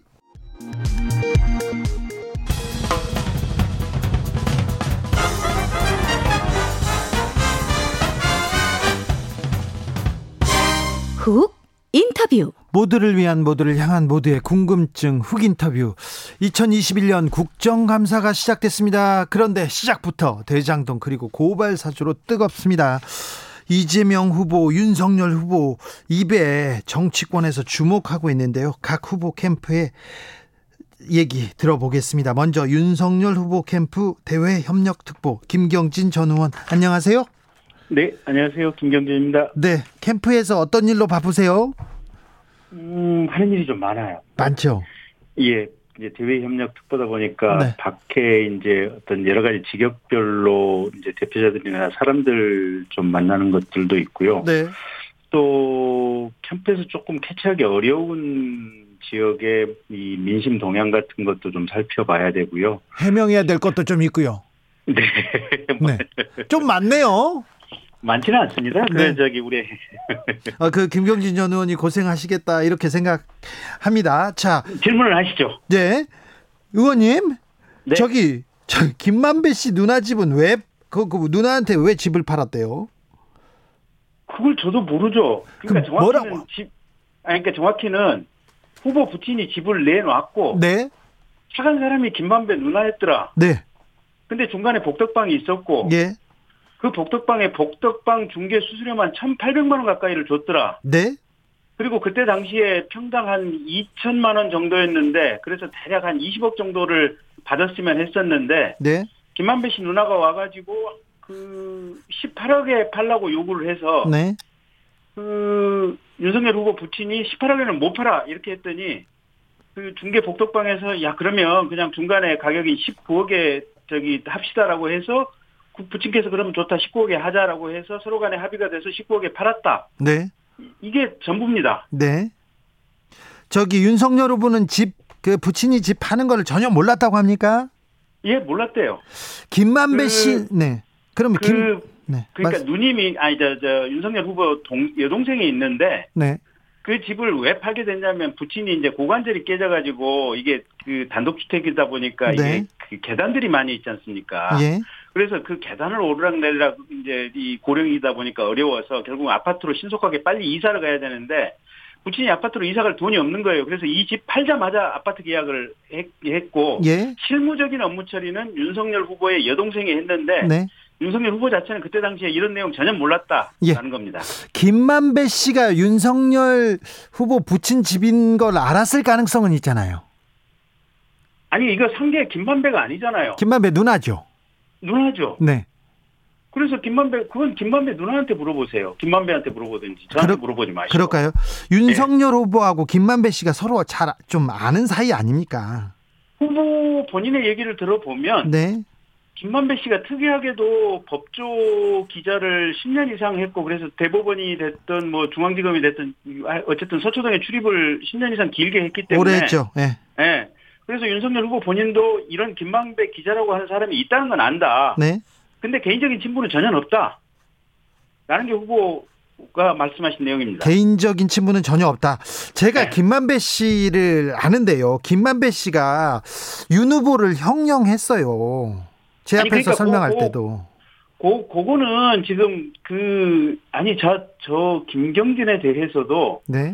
전국에 그, 김, 제가 얼굴이 좀 팔려 있지 않습니까? 네. 그래서 제- 경진이 형, 경진이 형 할 수 있다. 경진이 형하고 나 김경진이 최측근이야. 나 걔, 저녁에, 걔랑 저녁에 12시에도 통화하는 사이야. 예. 이렇게 하시는 분들 꽤 많아요. 그럴 수도 있겠죠. 네. 네. 아무튼 참 이상합니다. 하, 하천대 의혹이 나오고 막 나오는데 아니, 근데 그게 이상하려면 가격을 뭐 이렇게 가령 뭐 이, 저기 20, 뭐 저기 10억짜리인데 20억으로 비싸게 쳐서 팔았다든지. 아니- 뭔가 특이, 특이한 뭔가 불법이 있어야 되잖아요, 보면. 아니 불법이라는 게 아니라 좀 이상하다고요. 하- 아니, 화천대 그러니까 의혹에서 얘기하시라고요, 불법을. 아니 화천대 의혹에서 아니, 윤석열 그러니까 후보 얘기- 앵커께서 문제를 제- 제기하고 싶으면 무엇이 불법이라는 건지 그거를 지적을 하시라고요. 자 그러면은 절로 가보겠습니다. 대장동 의혹의 본질은 뭡니까?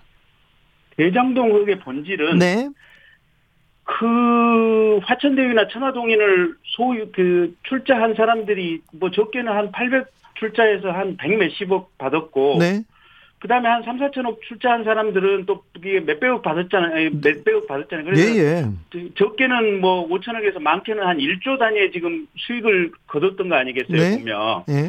그래서 이렇게 적은 돈을 출자한 사람이 그렇게 수천억씩 되는 어마어마한 돈을 벌수 있도록 한 이 대장동 사업의 구조를 설계한 것이 도대체 누구고? 네, 그래서 그거는 이제 대체로 언론 보도에 따르면 오늘 체포된 유동규 씨라고 나와 있죠. 네, 근데 그 유동규 씨는 이재명 후보가 성남시장에 2010년도에 첫 번째 당선됐을 때 성남시 시설관리공단의 기획본부장을 했었고 네, 그다음에 이재명 후보가 두 번째로 성남시장 당선됐을 때 성남시 도시개발공부 본- 도시개발공사의 기획본부장 겸 사장 직무대행을 했었고 예, 또 이재명 도지사가 됐을 때는 경기관광부사 사장을 시킬 정도로 측근 중에 측근인데 왜 이 유동규 씨가 그렇게 떼돈을 벌 수 있는 적은 돈 가지고 떼돈을 벌 수 있는 이 대장동 사업의 구조를 마련해 준 것인가?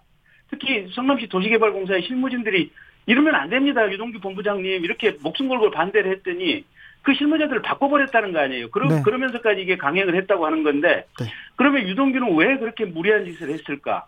그리고 그렇게 규정을 만들 때 유동규와 이재명 후보 사이에 어떤 의사 연락이라든지 이런 부분은 없었을까? 이게 핵심이라고 봅니다. 그런데 참 의원님 아까까지 불법만 얘기하자고 해놓고 이재명 후보의 지금 의혹도 지금 아직 안 나왔잖아요. 아니 거기서 불법이 있는 게 네, 그 다음에 이제 불법이 있다고요? 개- 어 택지를 개발하고 나서 예, 택지를 수의계약으로 이 화천동인에다가 이, 이 수의계약으로 다섯 개 구역을 아예 합니다.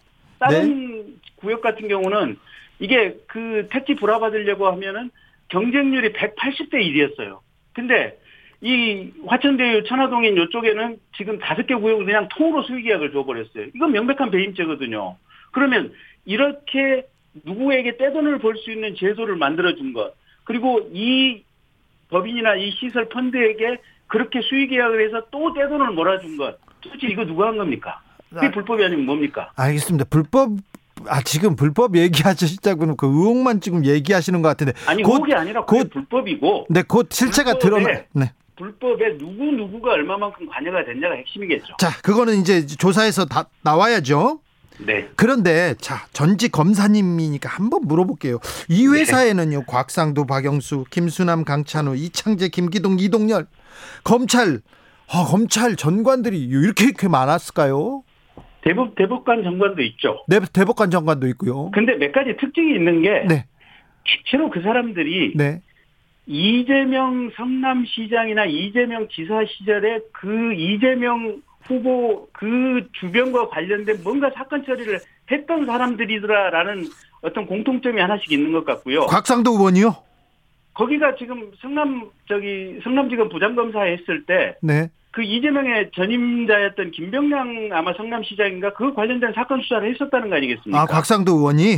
예, 예, 예. 성남 에, 저기 수원지검 부장검사 할 때 그래서 그런 이재명과 관련된 사건을 처리했던 적이 있다더라라고 하는 공통점들이 하나씩 있는 것 같고 두 번째는 지금 100% 다는 아닌데 네, 성균관 대학교 법과대학 네, 네. 동문들이 의외로 좀 많다더라. 많- 뭐. 이런 흔적들은 있는 것 같고. 그리고 저 국민의힘하고도 관계 있는 사람들이 많은 것도 있는 것 같고 아니 그래서 특검을 하자고요. 특검 아왜 저, 특검 전 하자고요. 특검 빨리빨리. 그러니까 검, 지금 얼른 경찰도 더 빨리 수사하고 검찰도 엑셀 밟, 밟아서 열심히 수사를 하는데 최종적으로 보면 마지막에 특검에서 모아서 이게 최종 점을 찍자고요. 자, 그 원래 그런데 이런 문제가 생기면 검찰 수사 딱 하고 합동 수사본부를 꾸리든 검찰 수사를 하다가 특검으로 넘어가잖아요. 특검까지 그렇죠, 가는 그렇죠. 길이 찬성. 네, 찬성. 네, 특검까지 가는 길이 기니까 그죠?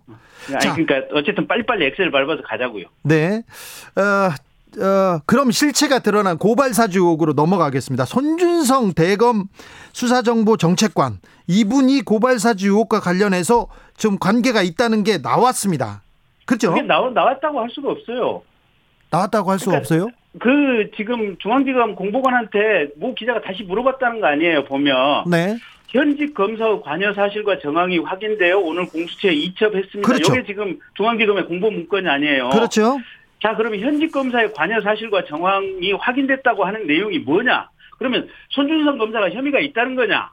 아니면 손준성 검사의 그 부하 직원인 부하 검사가 혐의가 있다는 거냐? 그랬더니 중앙지검의 공보검사가 뭐라고 하냐? 아니 그, 그 그런 건 아닌데요. 그럼 도대체 이 현직 검사의 관여 사실과 정황이라는 의- 의미가 뭐냐 그랬더니 애초에 조성은 씨가 주장했던 손준성 보냄이라고 보낸 그 보냄이라고 보낸 이 표기가 네. 그게 조작은 조작- 아닌 것 같아. 그럼 손준성이 그래서- 관여된 거가 나왔지 아니 않습니까? 근데 어쨌든 손준성이 보냈다고 하는 부분은 이 포렌식을 통해서 명확히 나온 것 같지는 않아요 보면.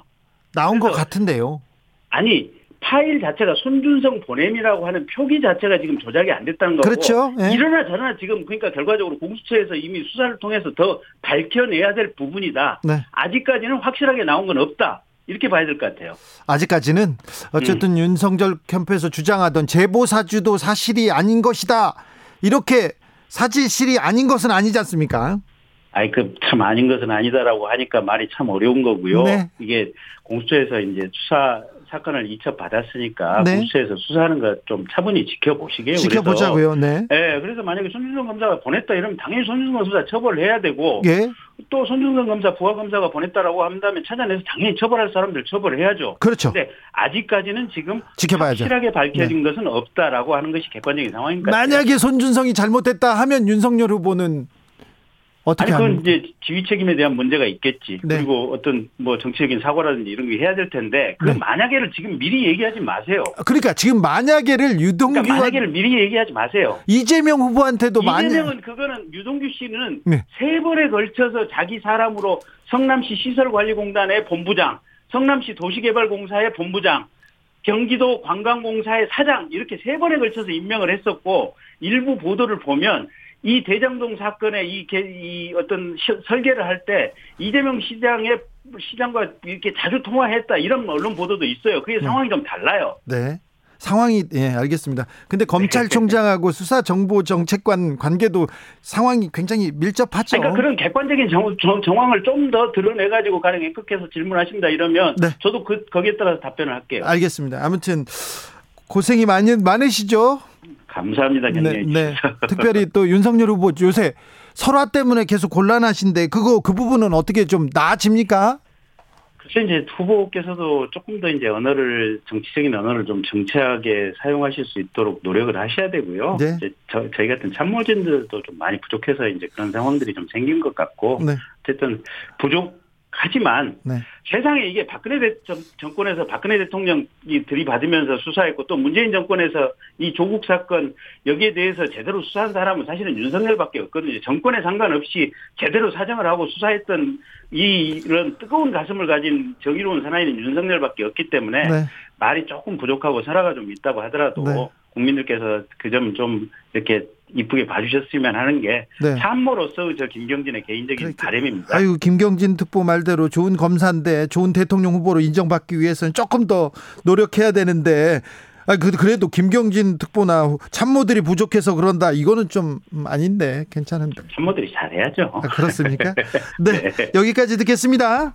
예, 감사합니다. 지금까지 윤석열 캠프의 대외협력 특보 김경진 전 의원이었습니다. 이번에는 이재명 캠프로 가보겠습니다. 캠프 대변인 맡고 있는 현근택 변호, 변호사 안녕하세요. 네, 안녕하세요. 현근택 대변인입니다. 혹시 김경진 전 의원 인터뷰 들으셨습니까? 뭐 다 듣지 못했는데 뒷부분은 좀 들었습니다. 네, 하고 싶은 말씀 있으십니까? 뭐 계속 하는 얘기인 것 같은데요. 네. 지금 뭐 곽상도 의원이 전 뭐 수원 지검장 저 부장 검사 할 때 이재명 후보 뭐 사건을 했다 그러는데 네. 그거는 뭐 제가 확인을 해봐야 됩니다만 그때 뭐 이재명 후보를 봐줬다는 거예요? 아니면 뭐 구속시켰다는 거예요? 수사를 했다고 하는 게 뭘 얘기하는 건지 모르겠고요. 예. 근데 곽상도 의원이 지금까지 이렇게 걸어온 길을 보면 뭐 이재명 후보와 가까운 사이다. 오히려 두 분이 그 철천지 원수 사이 아니에요? 뭐 도와줬을 리는 좀 어, 제가 없죠. 보기에는 만무한 것 같고 네. 두 분이 뭐 유착됐다라고 하기까지는 상식적으로 안 맞는 것 같은데요. 지금 그분 두 사람 사이를 보면 되잖아요. 이재명 캠프에서 보기에 곽상도 의원은 어떤 네. 역할을 한것 같습니까? 일단은 뭐 이 개발 사업에서 제일 중요한 거는 돈을 끌어오는 문제거든요. 네. 초기에 돈을 끌어오는 문제인데 네. 이분이 어쨌든 이제 그 당시에 2015년 당시에는 청와대 민정수석에 지났다가 이제 법률구조공단 가긴 했는데 네. 민정수석 박근혜 정부 핵심이었죠. 출신이고 네. 그렇죠. 그러다 보니까 이제 실제로 얘기가 많이 나 있었단 말이죠. 네. 그럼 이제 초기에 뭐 자본을 대거나 네. 이런 데 좀 역할을 하지 않았을까 싶기도 하고요.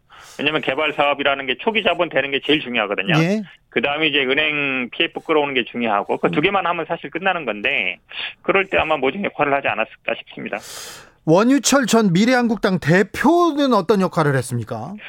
이분이 아시겠지만 이제 옛날 경기 도의원도 하고요. 네. 옛날 경기도 부지사도 하고 네. 평택에서 5선까지 했죠. 그러니까 경기 원내대표도 했습니다. 그렇죠. 원내대표도 하고 저기 그 무슨 당 이제 대표까지 했었는데 경기 남부권에서는 굉장히 이제 영향력 있는 분이거든요. 네. 어, 그렇게 본다 그러면 아무래도 바로 이제 그만두자마자 나온 거 보면 대부분의 지금 그 거기 관련된 분들이 지금 국민의힘 옛날에 한나라당이나 뭐 새누리당 관련된 분들이 굉장히 많잖아요. 네. 아무래도 그러니까 바로 모셔가지 않았을까. 왜냐면 의원 그만두자마자 바로 모셔갔거든요. 네. 작년 6월에 갔다니까 4월에 끝났으니까 네. 아마 5월까지는 뭐 좀 그때 당시에 그 무슨 당이었죠? 거기에 이제 복귀 여부를 바로 받겠죠. 네. 그러고 본 거 보면 당연히 뭐 그쪽 당 사람들하고 관계 있으니까 모셔 걸로 보고 있습니다. 네. 국민의힘에서는 화천대유가 막대한 수- 수익을 가져가도록 이렇게 설계한 게 잘못됐다. 그 설계한 사람이 이재명이다. 이렇게 연결시키고 있어요. 네네네.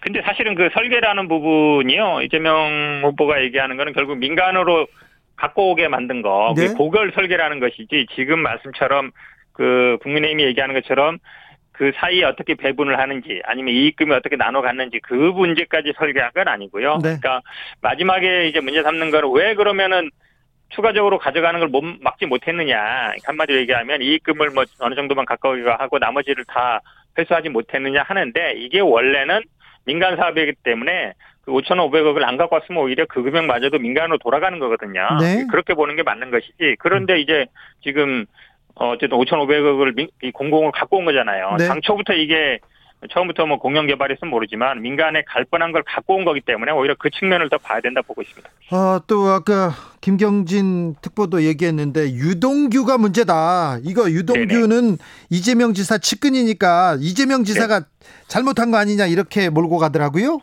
음, 유동규 아까 말씀처럼 이제 뭐 성남시 그 도시공사 본부장 했던 거 맞고요. 네. 그다음에 경기관광공사 사장한 건 맞는데 이분이 이제 그만두게 된 이유가 언론 보도에 나왔잖아요. 그 아마 영화 산업에 뭐 300몇 억을 투자해 달라고 했는데 그거를 안 들어줬다는 거잖아요. 네.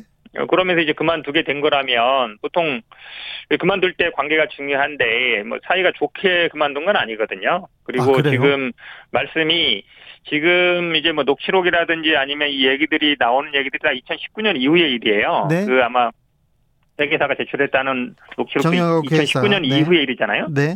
그렇게 본다 그러면 2019년에는 성남시장이 아니었잖아요. 아, 예. 그 그렇죠. 2013년 3월에 그만뒀고 이게 분양이나 뭐배막 수익이 들어온 돈이 들어오기 시작한 건 2019년 이후인데 아마 그 민간 사업자들 내부에서 자기들끼리 이제 배분 문제로 싸우다가 이제 서로 녹취하고 이런 것 같은데 네. 거기에 언론 보도에도 보면은 뭐 이재명 후보는 언급조차 안 되고 있다 이런 네. 보도도 있거든요. 네. 이 지금 아마 이 녹취록 내용이 막 이제 언론에 나오고 있잖아요. 예. 근데 만약에 거기에 이재명 후보가 관련된 게 있다 그러면 아마 벌써 나왔을 것 같아요. 제가 보기에 이게 막 그렇죠. 기록이 뭐 언론에 돌아다니는 것 같은데. 아, 그러면 그러면 그럼요. 그 거기 막 이재명의 이자만 나와도 제가 보기에 아마 제일 먼저 보도됐을 텐데 지금 나오는 내용 보면 뭐 어, 뭐, 자기들끼리 어떻게, 뭐, 어디 상납했다는 얘기 나오는, 나오는 것 같긴 하지만, 대부분 이재명 지사에게 언급은 안 되고 있거든요. 그렇게 알겠습니다. 본다 그러면 제가 보기엔 뭐 관계는 없는 것 같습니다. 유동규 씨가 지금 이재명 지사의 측근은 아닙니까? 지금 최근까지 최근에 아, 최근에 있던 뭐 캠프에도 없고요. 그런 캠프에 사- 없습니까? 그, 그렇죠. 그 영화 뭐 그 예산 받아달라고 해서 대- 못 받은 이후로는 대변인께 뭐한 번만 더 묻겠습니다. 자, 유동규 네네. 씨가 이재명 지사 캠프나 이, 이재명 지사를 위해서 지금 뛰고 있는 건 아닙니까? 어, 뭐, 안 그런 걸로 알고 있고요. 저도 모르는 사람입니다. 그리고 최근에 뭐 일단 관계가 약간 틀어졌다고 보기 때문에, 그리고 아마 오늘 캠프에서도 철저히 조사해라, 수사해라. 네. 이렇게 메시지를 냈거든요. 예. 철저히 수사해야 된다. 이렇게 뭐 특검은 이제 정치 공방으로 가는 거라 조금 반대하고 있지만, 네. 우리가 뭐 합수본 같은 거 받을 수 있고, 예. 특히 유동규 전 본부장에 대해 수사를 철저히 해야 된다. 이런 입장이기 때문에, 네. 우리가 뭐 그분을 감싸거나 뭐 이럴 이유는 전혀 없다 보고 있습니다. 권순일 전 대법관을 그 김만배 씨가 자주 만났다 이렇게 얘기하는데 이재명 지사와 김만배 씨와의 관계는 어떻습니까? 그것도 제가 보기에는 뭐 예전에 뭐 인터뷰를 한번 했다고 하는데요. 네. 뭐 인터뷰 한 사람이 천 명도 넘으니까 그 중에 한 명일 것 같고 김만배 그분이 법조 출입 기자였잖아요. 네. 그 법조 아마 그 저도 언론 보도를 봤는데 뭐 전후에 왔다 갔다 그러는데 네. 아마 그 전에도 왔다 갔다 한 게 많이 있을 거예요. 전후로 따지면 왜냐면 네네. 이분이 기자 그거를 그만두지 않은 상태에서 계속 이 사업을 했잖아요. 예, 그렇습니다. 그럼 이제 거기 아는 사람이 있으니까 이제 썼을 것 같은데 그거를 앞뒤로 이렇게 연결해 가지고 판결 전후에 왔다 갔다 그러니까 뭐 로비했을 거 아니냐 이렇게 보는 건 아닌 것 같고 그분이 어쨌든 그분하고 알고 지냈고 그러면 이제 보통 아는 사람 뭐 이렇게 쓸 때 아마 써놓은 것 같은데 아니면 동료 기자로 써도 되고 대법원에 수시로 왔다 갔다 한 사람이잖아요. 예. 그런데 그거를 이거랑 연결하는 건 좀 무리가 있는 것 같습니다. 이재명 지사하고 인터뷰를 한 적은 있지만 이재명 지사하고 친분이 있거나 깊거나 뭐 그 왕래가 오가고 그런 사람은 아닙니까? 김만배 씨가 하고?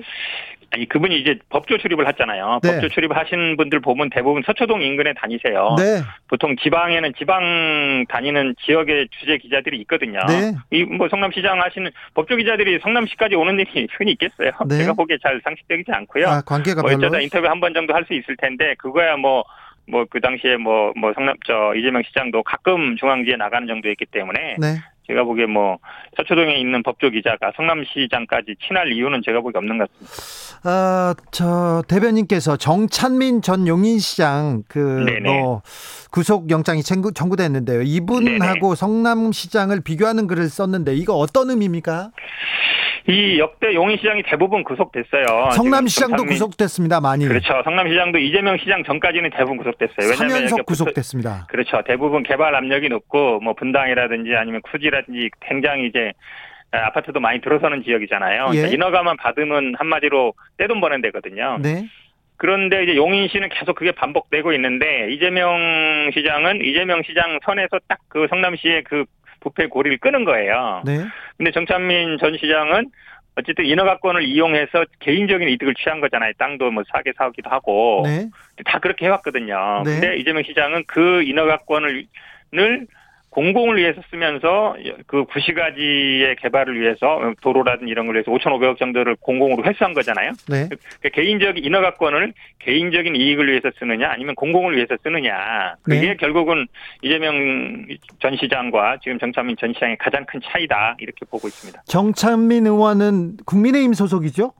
국민의힘 소속이죠. 예. 어, 성남시 직전 직전 시장입니다. 네. 2014년까지 2018년까지. 예. 성남시도 이재명 시장 직전에 구속된 분도 국민 전 국민의힘 그렇죠. 소속.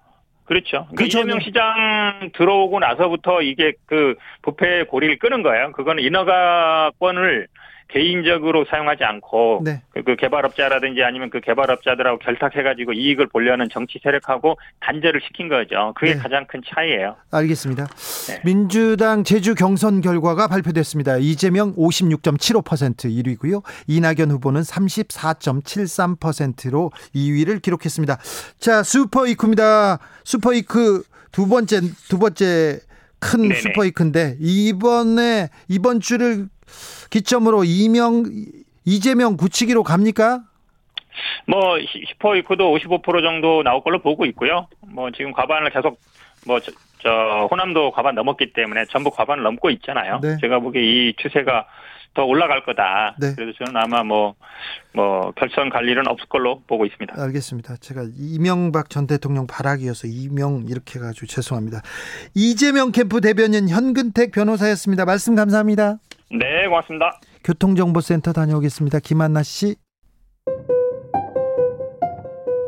정치 피로, 사건 사고로 인한 피로, 고달픈 일상에서 오는 피로. 오늘 시사하셨습니까? 경험해 보세요. 들은 날과 안 들은 날의 차이. 여러분의 피로를 날려줄 저녁 한 끼 시사. 추진우 라이브.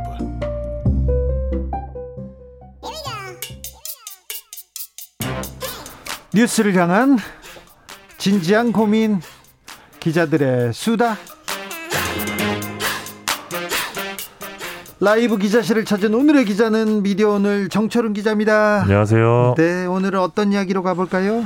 네, 화천대유 사태에서 어김없이 등장해버린 네. 기자들에 대해서 좀 이야기를 해봐야 될 것 같은데. 기자가 많이도 나옵니다. 예, 사실 이 사태에서 기자가 왜 등장해야 되는지 모르겠는데. 시행 사업에서 그러니까요. 네.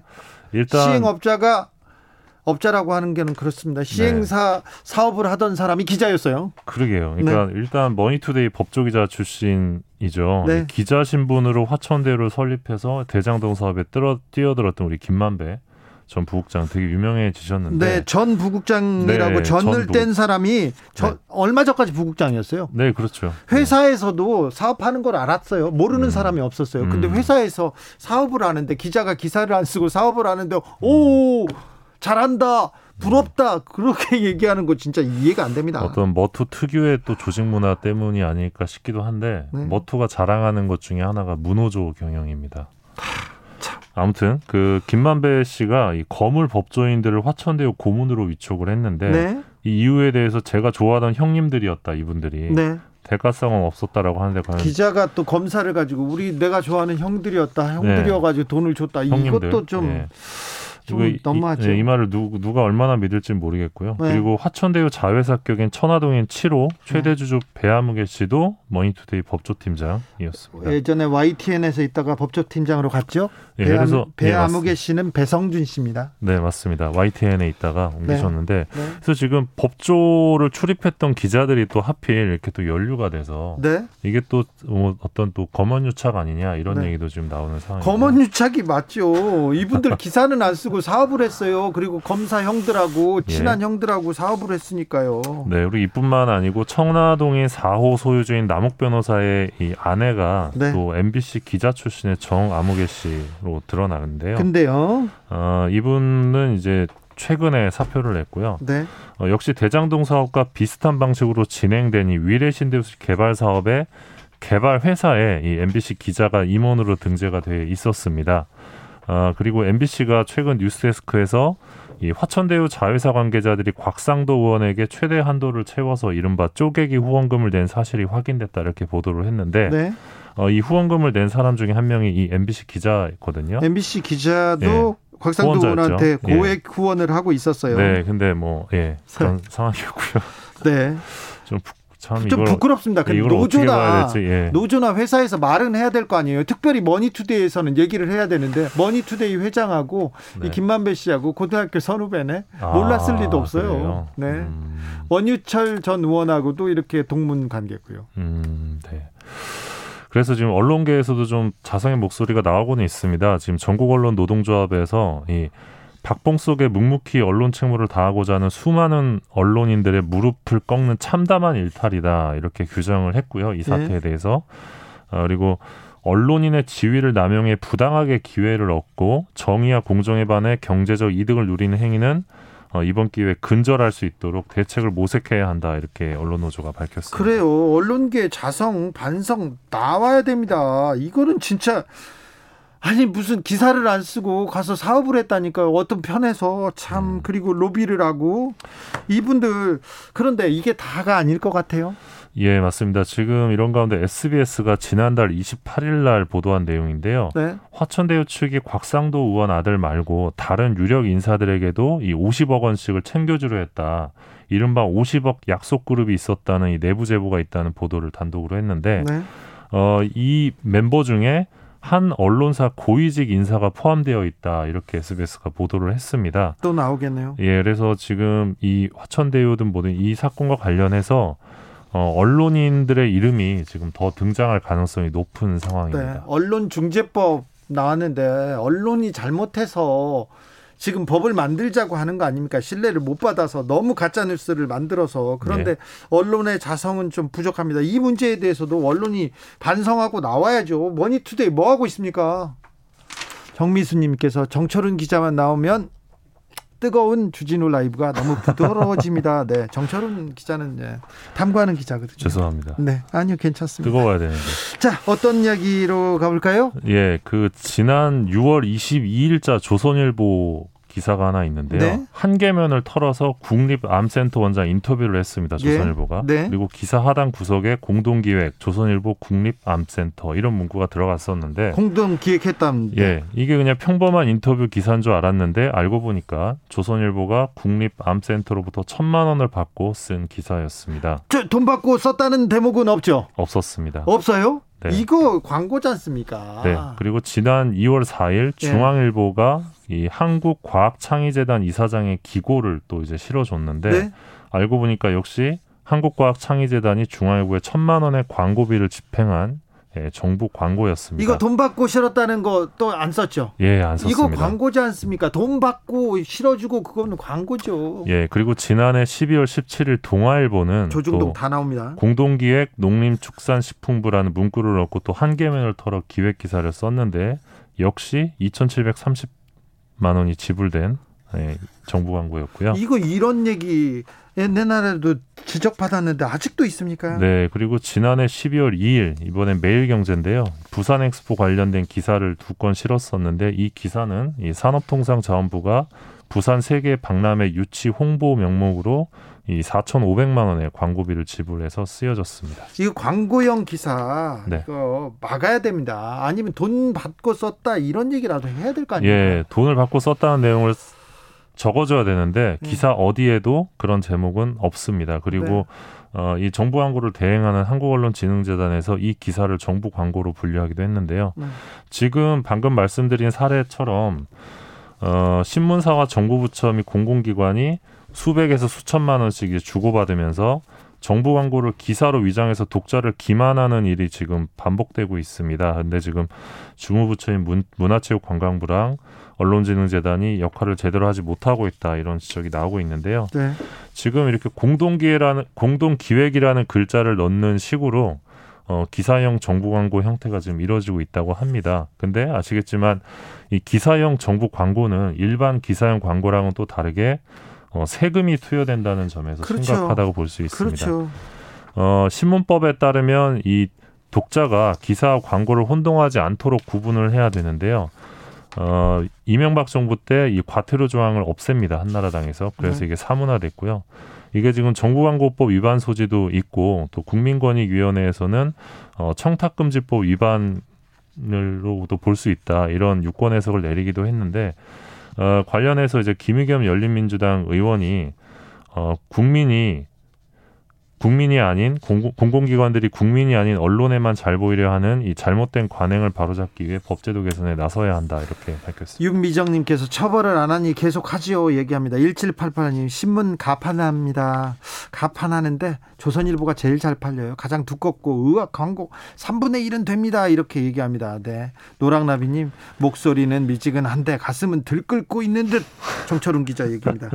다음은 어떤 이야기 만나볼까요? 예, 아까 이제 방금은 신문 얘기를 했는데 방, 이번에 방송 얘기를 좀 하겠습니다. 네. 이 보험 비용을 절감해 준다면서 특정 업체의 상담 번호를 안내하고 이용자 개인 정보를 수집해온 봉- 보험 방송 프로그램에 이 방통위가 사실 조사 시작에 나섰습니다.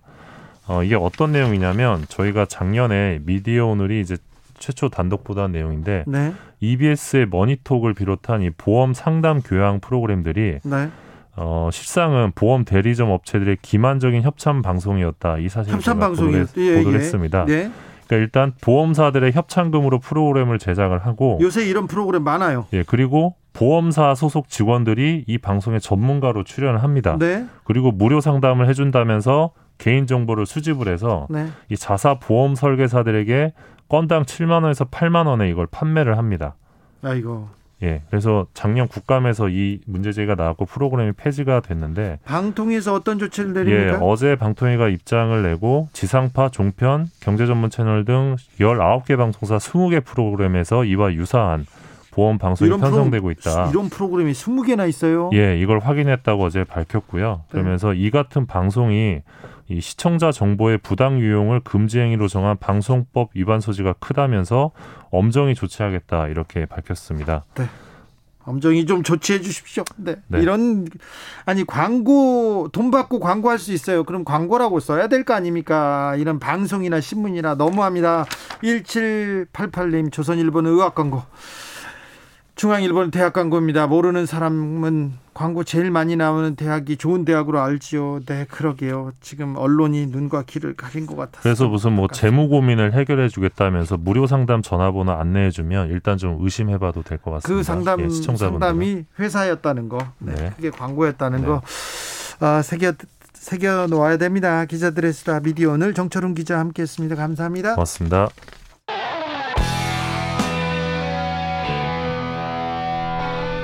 스치기만 해도 똑똑해진다. 드라이브 스루 시사 주진우 라이브.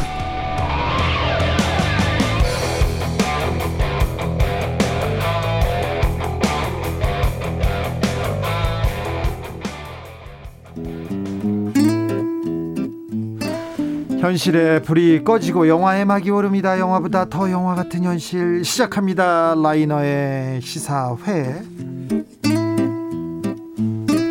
영화 전문 유튜버 라이너 어서 오세요. 네, 안녕하세요. 머리가 계속 짧아집니다. 아, 네.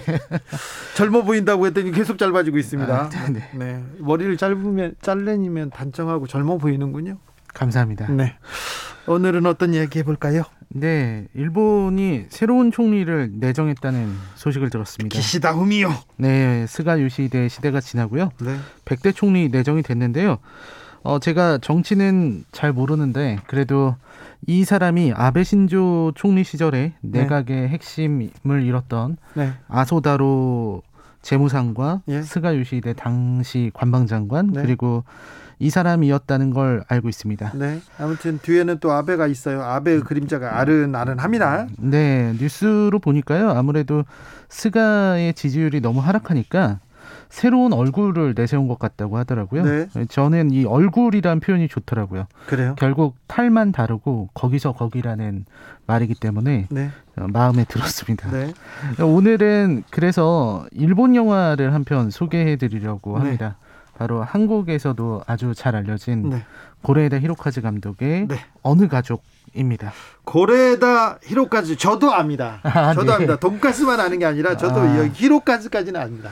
맞습니다. 전 세계적으로 대단한 위상을 가지고 있는 감독인데요. 네. 어느 가족이라는 작품으로 칸 영화제에서 황금 종려상을 받았죠. 네. 그때 당시 우리나라의 버닝이라는 작품과 같이 경합을 하기도 했었는데요. 예. 아, 그 외에도 뭐 세자르 상이라든지 이런 세계 국제 대회에서 수상하면서 해외에서 굉장히 좀 평가를 받죠. 아주 크게 평가받는 감독입니다. 네. 이 초기작은 이제 기억 상실 이런 것들을 많이 다뤘고요. 요즘은 이제 가족의 이야기를 주로 다루고 있는데 네. 어 고레데 이로카즈 감독은 그냥 영화만 잘 만드는 게 아니고요. 네. 뭐 혼자서 연출도 하고 촬영도 하고 편집도 직, 직접 할 정도로 아, 그래요? 예, 거의 뭐 못하는 게 없는 그런 분입니다. 대단하시네. 그래서 지금 일본을 대표하는 감독이라고 봐도 무방할 정도의 실력을 갖추고 있습니다. 네. 네, 재밌는 거는 이제 고레이다 히로카즈가 황금 종려상을 수상했을 때 네. 일본 정부 특히 아베 신조가 그리 좋아하지 않았다는 건데요. 아, 그래요? 네, 사실 일본인들이 그렇게 세계의 눈치를 보고 네. 세계에서 인정받는 거를 굉장히 좋아하는데 네. 이상하게도 고레이다 히로카즈를 무시하고 왜 정- 그렇죠? 못마땅하게 생각합니다. 그 이유가 뭔가 하면요. 고레이다 히로카즈는 작가주의를 갖춘 감독이기 때문인 네. 거죠. 그러니까 작가주의를 가지고 있는 감독은 자기 목소리를 내려고 하고 또 이분은 굉장한 리얼리즘적인 성향이 있거든요. 예. 그러다 보니까 일본의 민낯을 있는 그대로 드러내려고 하는 경향이 있습니다. 근데 가족 얘기고 그 사람 사는 얘기인데 왜 그렇다고 해서 정부에서 싫어하고 그럴까요? 네, 그래서 아베 신조 전 총리가 이제 일본에 이런 가족은 없다. 라고 하면서 불편한 심정을 드러냈다고. 영화를 보고 이렇게 평했어요? 네, 어, 일본에는 이런 감정 가족이 없다. 참 혹평했네요. 우스운 일이죠. 예. 일본에는 다 잘 사는 가족만 있기를 바라는 모양인데 예. 일본의 사회 문제가 심각하다는 거는 전 세계가 다 알고 있는 일, 일인데도 일본은 굉장히 이게 불편한 것 같습니다. 네. 또 이제 고레데 히로카즈 감독을 좀 싫어할 만한 이유도 있는데요. 네.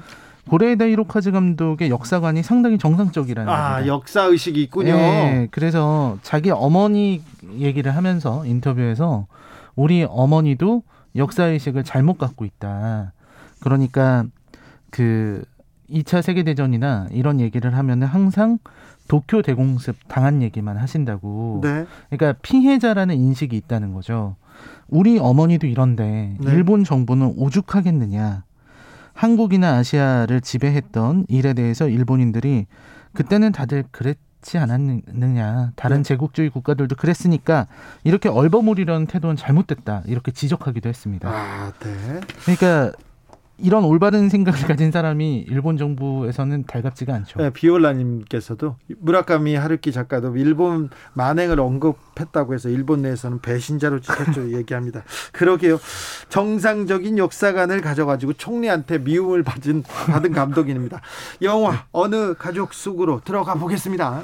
네, 어느 가족의 이야기는요. 그 소년인 아주 어린 소년이죠. 쇼타라는 아이가 나오고요. 그리고 진짜 아버지는 아니지만 아버지 역할을 하고 있는 오사무가 이 사람들은 도둑질을 해서 생계를 이어가고 있습니다. 네. 그러니까 너무 가난하기 때문에 마트 같은 데서 도둑질을 해야만 살 수 있는 거죠. 네. 그래서 도둑질을 하고 물건을 훔치고 돌아가는 길에 혼자서 추위에 떨고 있는 한 어린 여자 소녀를 보게 됩니다. 네.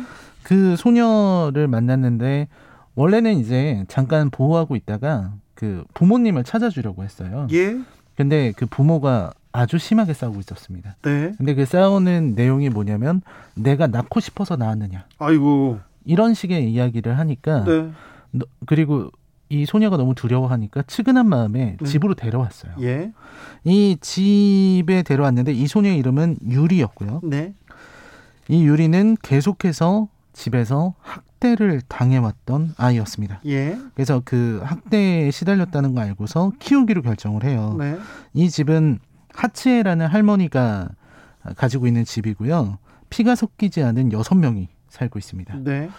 각각 이- 일단 기본적으로 이 유사 가족은 하츠의 할머니 아- 앞으로 나오는 연금으로 생활하고 있습니다. 예. 그리고 이제 이 아까 말씀드렸던 아버지 역할을 하는 오사무는 이제 일용직으로 여기저기 야외 노동을 하면서 일하고요. 다른 가족들은요? 네, 다른 가족들 노부요는 세탁 공장 나가고 아키는 유흥업소 나가고요. 그리고 아직 어린 쇼타는 이제 도둑질을 하면서 생계를 돕게 됩니다. 계속 도둑질을 합니까? 네, 도둑질이 이제 생계의 수단입니다. 네.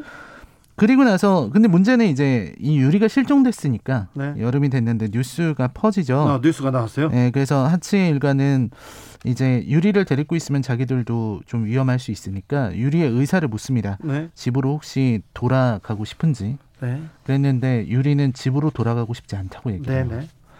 그래서 이제 결국 같이 살게 되는데요. 네.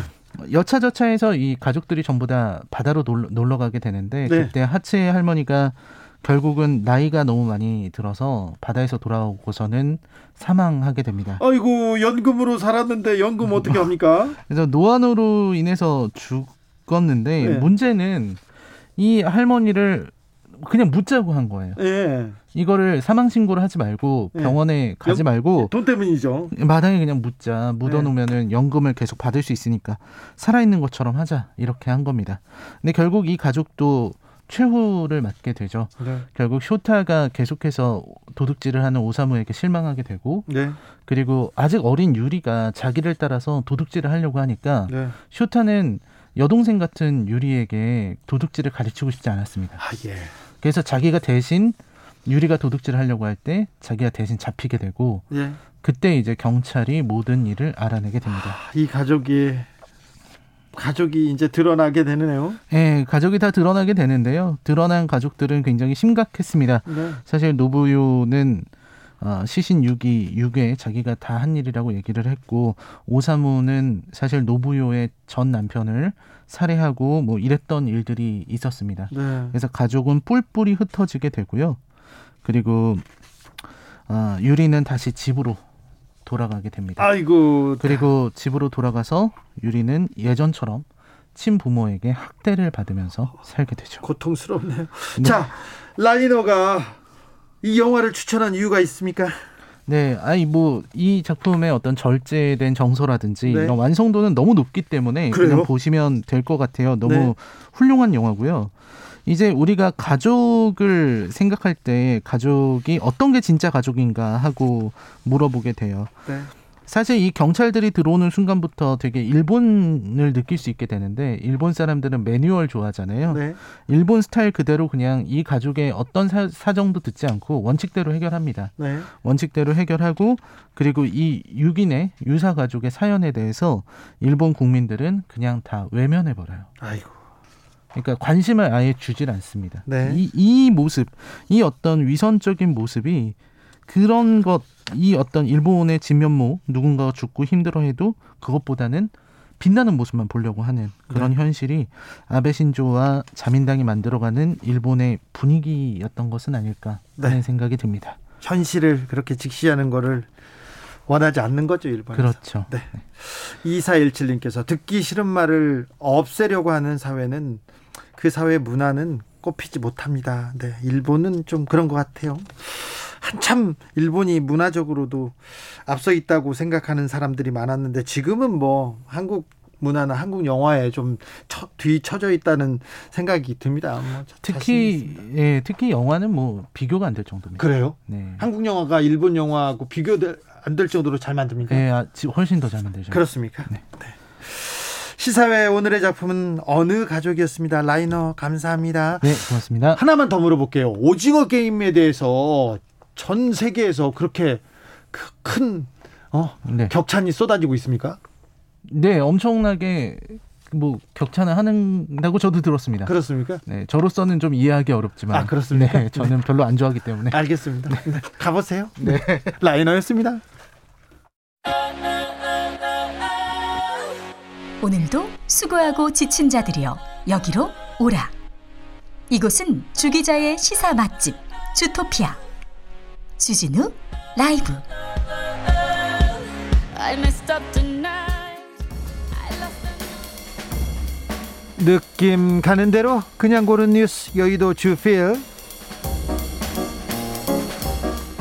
유튜브 백신 가짜뉴스 단속 강화 안티 백신 활동가 계정 삭제 경향신문 기사인데요 유튜브에서 안티 백신 활동가 계정 삭제하고 어, 백신에 대해서 잘못된 정보 퍼뜨리는 영상 제거하기로 했다고 합니다. 아주 강화해서 바- 강화하는 대응 방침을 냈습니다. 트위터도 마찬가지고요. 가짜뉴스 백신 관련 가짜뉴스 단속하기로 했습니다. 아, 그런데 댓글에 이런 얘기를 달았어요. 왜 백신 효과 없는 거 다 알잖아. 무섭네. 다 삭제하고 언론중재법 일환이군 이렇게 얘기하는데 이거 미국에서 벌어진 일인데 한국에서 뭐 언론중재법으로 정부가 이렇게 단속한다고 이렇게 생각하시는데 이분께서도 유튜브 너무 많이 보셨어요. 가짜뉴스 거짓선동 심각한데 그걸 맹목적으로 봅니다. 유튜브에서 터무니없는 주장 그대로 얘기 듣고 그대로 이게 전파하는 경우가 있는데요. 이거는 무지하기도 하고 무식하기도 한 측면도 있어요. 근데 말 잘못 옮기다가 범죄가 될 수 있다는 것도 아셔야 됩니다. 그러니까 함부로 어, 유튜브에서 함부로 얘기하는 거 따라서 이렇게 전파하고 연결해주고 전해주고 그것 자체로도 큰 문제가 될 수 있습니다. 조심하셔야 됩니다. KBS 일라디오 주진우 라이브 들으면 됩니다.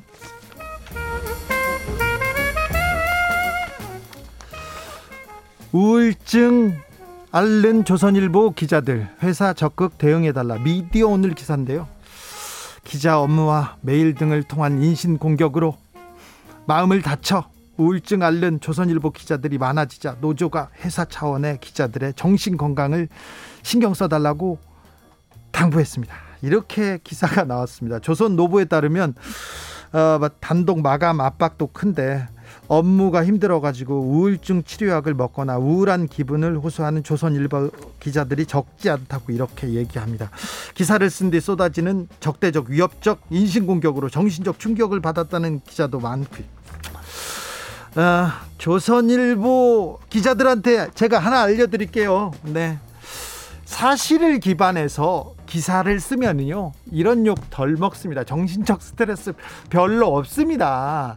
그리고 누구의 편에 서서 기사 쓰지 않습니까? 그러면 한쪽 편에서는 욕을 먹게 돼 있습니다. 제발 사실의 편에서 정의의 편에서 기사를 써주셨으면 좀 취재 좀 해주셨으면 하는 생각 해봅니다. 그러면 정신 건강에도 도움이 될 겁니다. 오늘 유독 언론에 대한 고민을 많이 하게 됩니다. 그런 뉴스 많이 전해드렸는데 여러분도 언론이 좀 바로 섰으면 하는 생각 하시죠? 네. 이소라가 부른 Alone Again 들으면서 저는 여기서 인사드리겠습니다. 오늘 돌발 퀴즈의 정답은 국정감사였습니다. 국정감사. 저는 내일 오후 5시 5분 주진우 라이브 스페셜로 돌아오겠습니다. 지금까지 주진우였습니다.